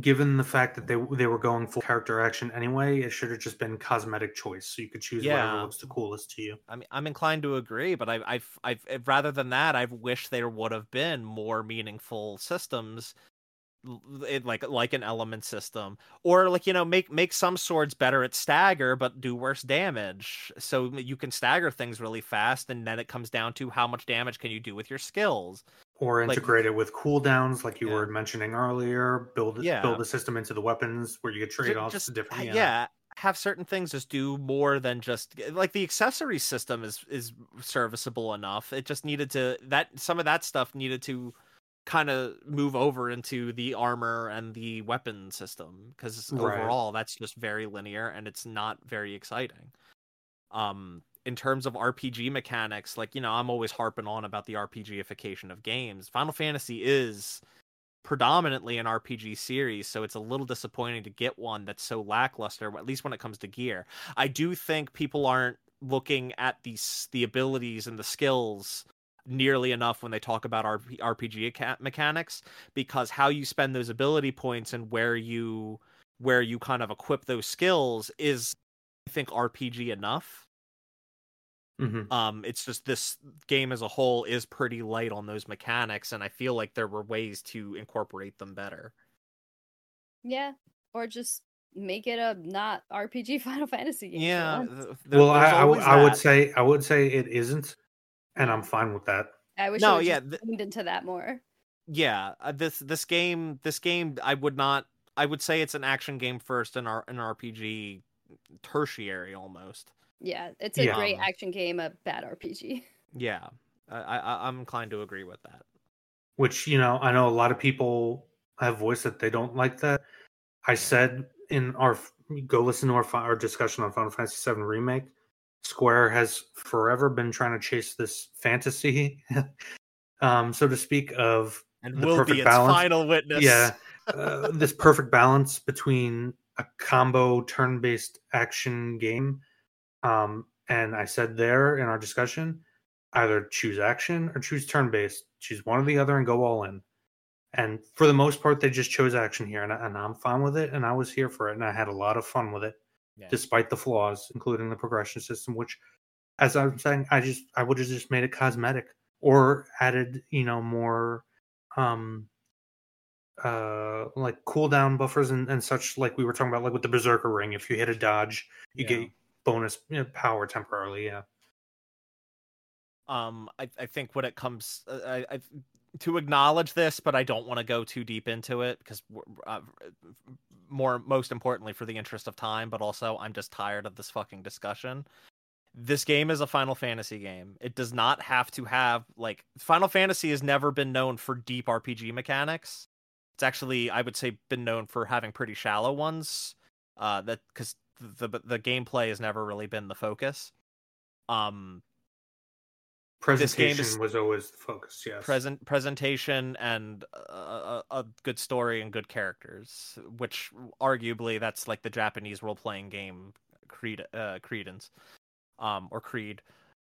Um this game is still through and through a final fantasy game. It doesn't need to have deep rpg mechanics to be one. It it, it is still very much a final fantasy and I, I, I, the, the debate about whether or not this game is a real Final Fantasy game is is pointless and stupid, and I'm tired of hearing it. I'm kind of tired of people telling developers that their games aren't what they are. Like they do this yeah. with Zelda too. It's like you know, series evolve. Like especially series like Final Fantasy and Zelda that have been around since I was a freaking baby. Like of course it should change. If I yeah. want to play the same shit that I used to play, I'll just play that shit. Yeah, I mean, and, and, that that even you know that discussion could expand out to like discussions of remakes and you know the, the people people complain about Resident Evil 4 remake not being enough like the original. It's like, well, just go play the original. It's still around. It's like one of the most accessible games out there. Also, um, hot take: Pokemon would probably be a better series if it evolved itself and didn't. we definitely don't feathers. have enough time to talk about that. well, well, hey, like I said before, if they had decided to make a purely turn-based, like uh, I've been talking to you guys, I've been playing through Octopath Traveler now, which is yeah. an ode to those um Super Nintendo and Super Nintendo turn-based games, I would have been fine with that too. I just want a good game. and yeah. I, and this was I'm I felt flabbergasted when I finished this game because I was like, this is the first, in my opinion, good Final Fantasy game I've gotten since. Well, if we exclude 12, 14, but it's hard to exclude 14. Um, yeah, yeah. but outside of 14, like mainline since 12. I mean, there I haven't. Oh, okay. I, am I'm, I'm a 13 appreciator. I'm not gonna get go down that rabbit yeah. hole though. Um, it's been a long time. Is all I'm saying. Yeah. So I'll, I I also do want to say once again, guys, reminder: if you want to play a classic turn-based RPG that directly inspired Octopath, uh, we should do we should do Live alive Wink, wink, nudge, nudge. Um, Shout out in the comments if you want us to do an episode time. on Live Alive. Sorry, what the hell? You've been trying to get us to do that game for a long time. I think it would be a blast, but that's neither here nor there. Are we ready to do the final question, or is there anything else you guys want to talk about, bring up? I feel like I had to cut the gameplay section short, but I think we've covered all we need to cover with it. Yeah. All I'll say just to wrap up what you were saying about the Final Fantasy question is that yes, I agree. It changes. The focus has always been presentation turn-based mechanics, all that stuff from the old days was all a function of presenting a good story. This was a good story. It was yes. very much a Final Fantasy story. Yes. Um, it even played on expectations of Final Fantasy stories and subverted it, like we talked about Biggs and Wedge earlier. There's no Biggs and Wedge, and they very much tease you with, "Oh, this is going to be Biggs and Wedge." They play with yep. tropes. This is very much a Final Fantasy game through and through. Um, yeah. I think the shortcomings, it, it, almost could serve as a model. They could do more of this, or they could do something completely different. All I know is that this was a good Final Fantasy game. Yeah, agreed. Yeah.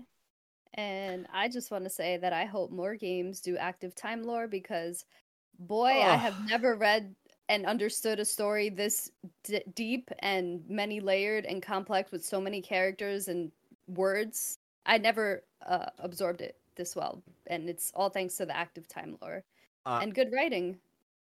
Honestly, um, I, I brought up that I'm a huge defender of 13. Um, if and when uh, I feel like it's an inevitable when uh, Square Enix re-releases 13, active time lore would do wonders for making that game more digestible because that game throws a lot of proper nouns at you without any context and having to navigate into the menu to go to the data bank to find the, the, the, term to then read about the term is it took so much time up in that playthrough so yeah the ability to pause at any time and just read like oh they mention Waloed. what the hell is that again oh it's a kingdom in ash that barnabas rules okay cool thanks pause yeah. menu amazing and i have amazing. a terrible memory so the fact that i remembered some things is just a testament to like that system. yeah, I mean, it, it, it helped it helped me to like reinforce who certain characters are, what their relationships are, and you know we didn't we didn't talk about Vivian much, but oh like also being able to talk to her to find out like at certain points in the story like what everyone was doing and like what the what the political climate was like at at every point um and and be also be able to see the character tree and find and have the reminders of like who's who and what the relationships are. And you know tomes has this too but like it's it's that's more just like an encyclopedia where yeah. vivian is like actively you know he, here's the situation as it stands at this moment in time. Yeah um, it, it was like a timeline and character yeah. Uh, collections but also i forgot to mention the end of her side quest was cool too. Um, yes yeah. how they reveal uh the what actually how the relationship between the bears and non-bears was actually equal at one point until war happened. Yeah which yeah. again another Final Fantasy reference to the war yeah. of the magi. Yeah. Yeah. And yeah the, the, the god there, yeah there's a, there's a lot we didn't really get to talk about with this game there's um, so much yeah there's so like much we got we I, get caught up in so much of the stuff yeah we barely discussed Barnabas, but Barnabas is pre- is kind of a mystery in and of himself. So yeah. Hey, if there's anything that you're upset we didn't talk about, let us know in the comments, and we'll probably chat with you there. Because you know I'll be up in those comments and, and talking to you about certain aspects of the story that we didn't get to discuss here. For real, but was this the first game that Jason read everything? I don't know. Was, was it? Was this the first game that I what? You Did read everything. You know how you oh, usually don't oh, you're talking about this pass the Jason test? Yes, because you didn't actually need those for the story to work. That that's the that's the main thing. But I did I did read everything and I did like how they gamified lore with Harpocrates and like leveling yeah, up. Yeah. Um I thought that was smart. That was um, cool. but yeah, you didn't need any of that for the story to work. It enhanced everything. Mm-hmm. The more lore you got incorporated in, the more you read the ATL. Um, and it wasn't yeah. a game like, say, Alien Isolation, more like the story is told through that kind of material. Right. Yeah. Um, so the way it's presented is pretty important. But yes, it passes yeah. that test. Cool. I also cool. love the little 8-bit like characters on the save screen. Oh yeah, they're always doing those. They're always doing the pixel art versions of characters. Yeah, yeah, it's so cute. Um yeah. and uh, also in the last one of the episodes we did on Strangers of Paradise, where there's crystals, there's chaos. That that can be relative to this game as well. Yeah, but we don't get we didn't get any uh, cheesy one-liners like that. No. And just just one more. I'm sorry, we're trying to pack in so much. Yeah. one more thing because we only mentioned it once or twice in passing. Um, mm-hmm. soundtrack fucking killer. Soken oh, nailed God. it. Yeah, oh, yeah, yeah. Soken always nails it. Yeah, he he is an amazing composer. Um, I have the eight disc soundtrack. Don't you guys worry. Uh, I, I, I purchased the Ultimate Edition. I have yet to rip it to my laptop because it's going to take me a while. It's eight nice. discs. Nice. Um, but I'll, I'll at some point I'll spend an afternoon doing that. Yes. Okay. Uh, final question. We got to make this a lightning round. Final question. Uh, do you guys think we're gonna get DLC or a sequel? And if so, what do you want it to cover? Leviathan. Okay. I mean, we will. I don't want to. I wish it could just yeah. stand as it is. Yeah, I mean, living. I think if anything, I want a DLC that is doesn't that doesn't take place after the game.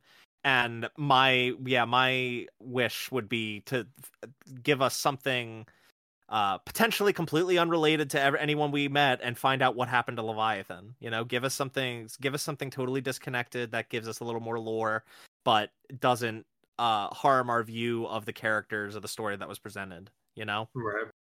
Um, yeah. that's what I would really like. Uh, Yosh- Naoki Yoshida, Yoshi P, as we all know and love him as, um, he did say in an interview his vote if they do do a DLC, his vote would be to be on something regarding Cid So take that for what you will. I wouldn't mind that, especially to learn the relationship between him and Benedikta And who knows, maybe Mid was actually one of Benedikta's like bastard childs because she was like prostituted a lot and that's why he adopted her so maybe that could have hey been... and you know maybe that could play into why she resents and hates him so much.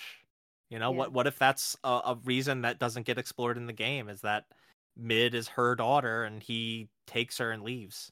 Yeah. Mm-hmm. you know that, that that could be an interesting angle but you know uh, time will tell. Dlc's not confirmed for this game.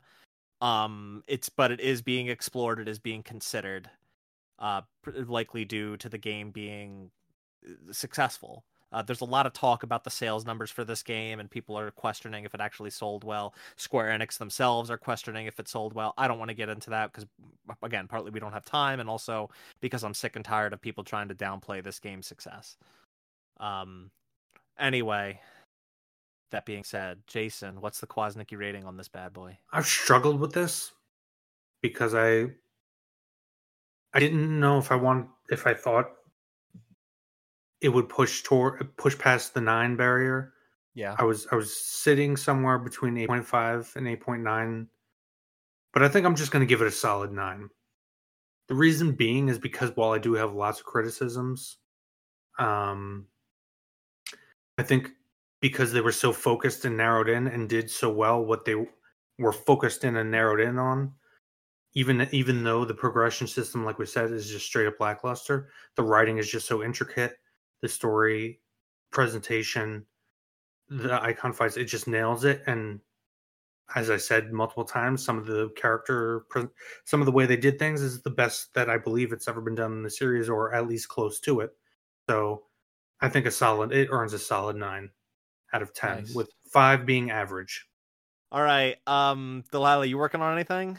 I did a full playthrough for this game on YouTube, Assassina San. And, and you cried. Uh, I cried. I cried at the end. I cried at the beginning too, and a few points throughout the game. Yeah. Um. Yeah, and you can see me be miserable doing the side quests. Because I, I, I recorded almost all of them until I was like, okay, I can't be miserable like eighty percent of this playthrough. Yeah. I gotcha. Um, if you like this episode, please, if you're listening on YouTube, thank you so much. Please give us a thumbs up, leave us a comment, tell us like you know whatever thing from the game that we didn't talk about that you really wanted us to talk about. Tell us, and we'll talk about it in the comments. Um, and you know, subscribe to the channel, uh, share the show with your your your family and friends and pets and kids and whoever else.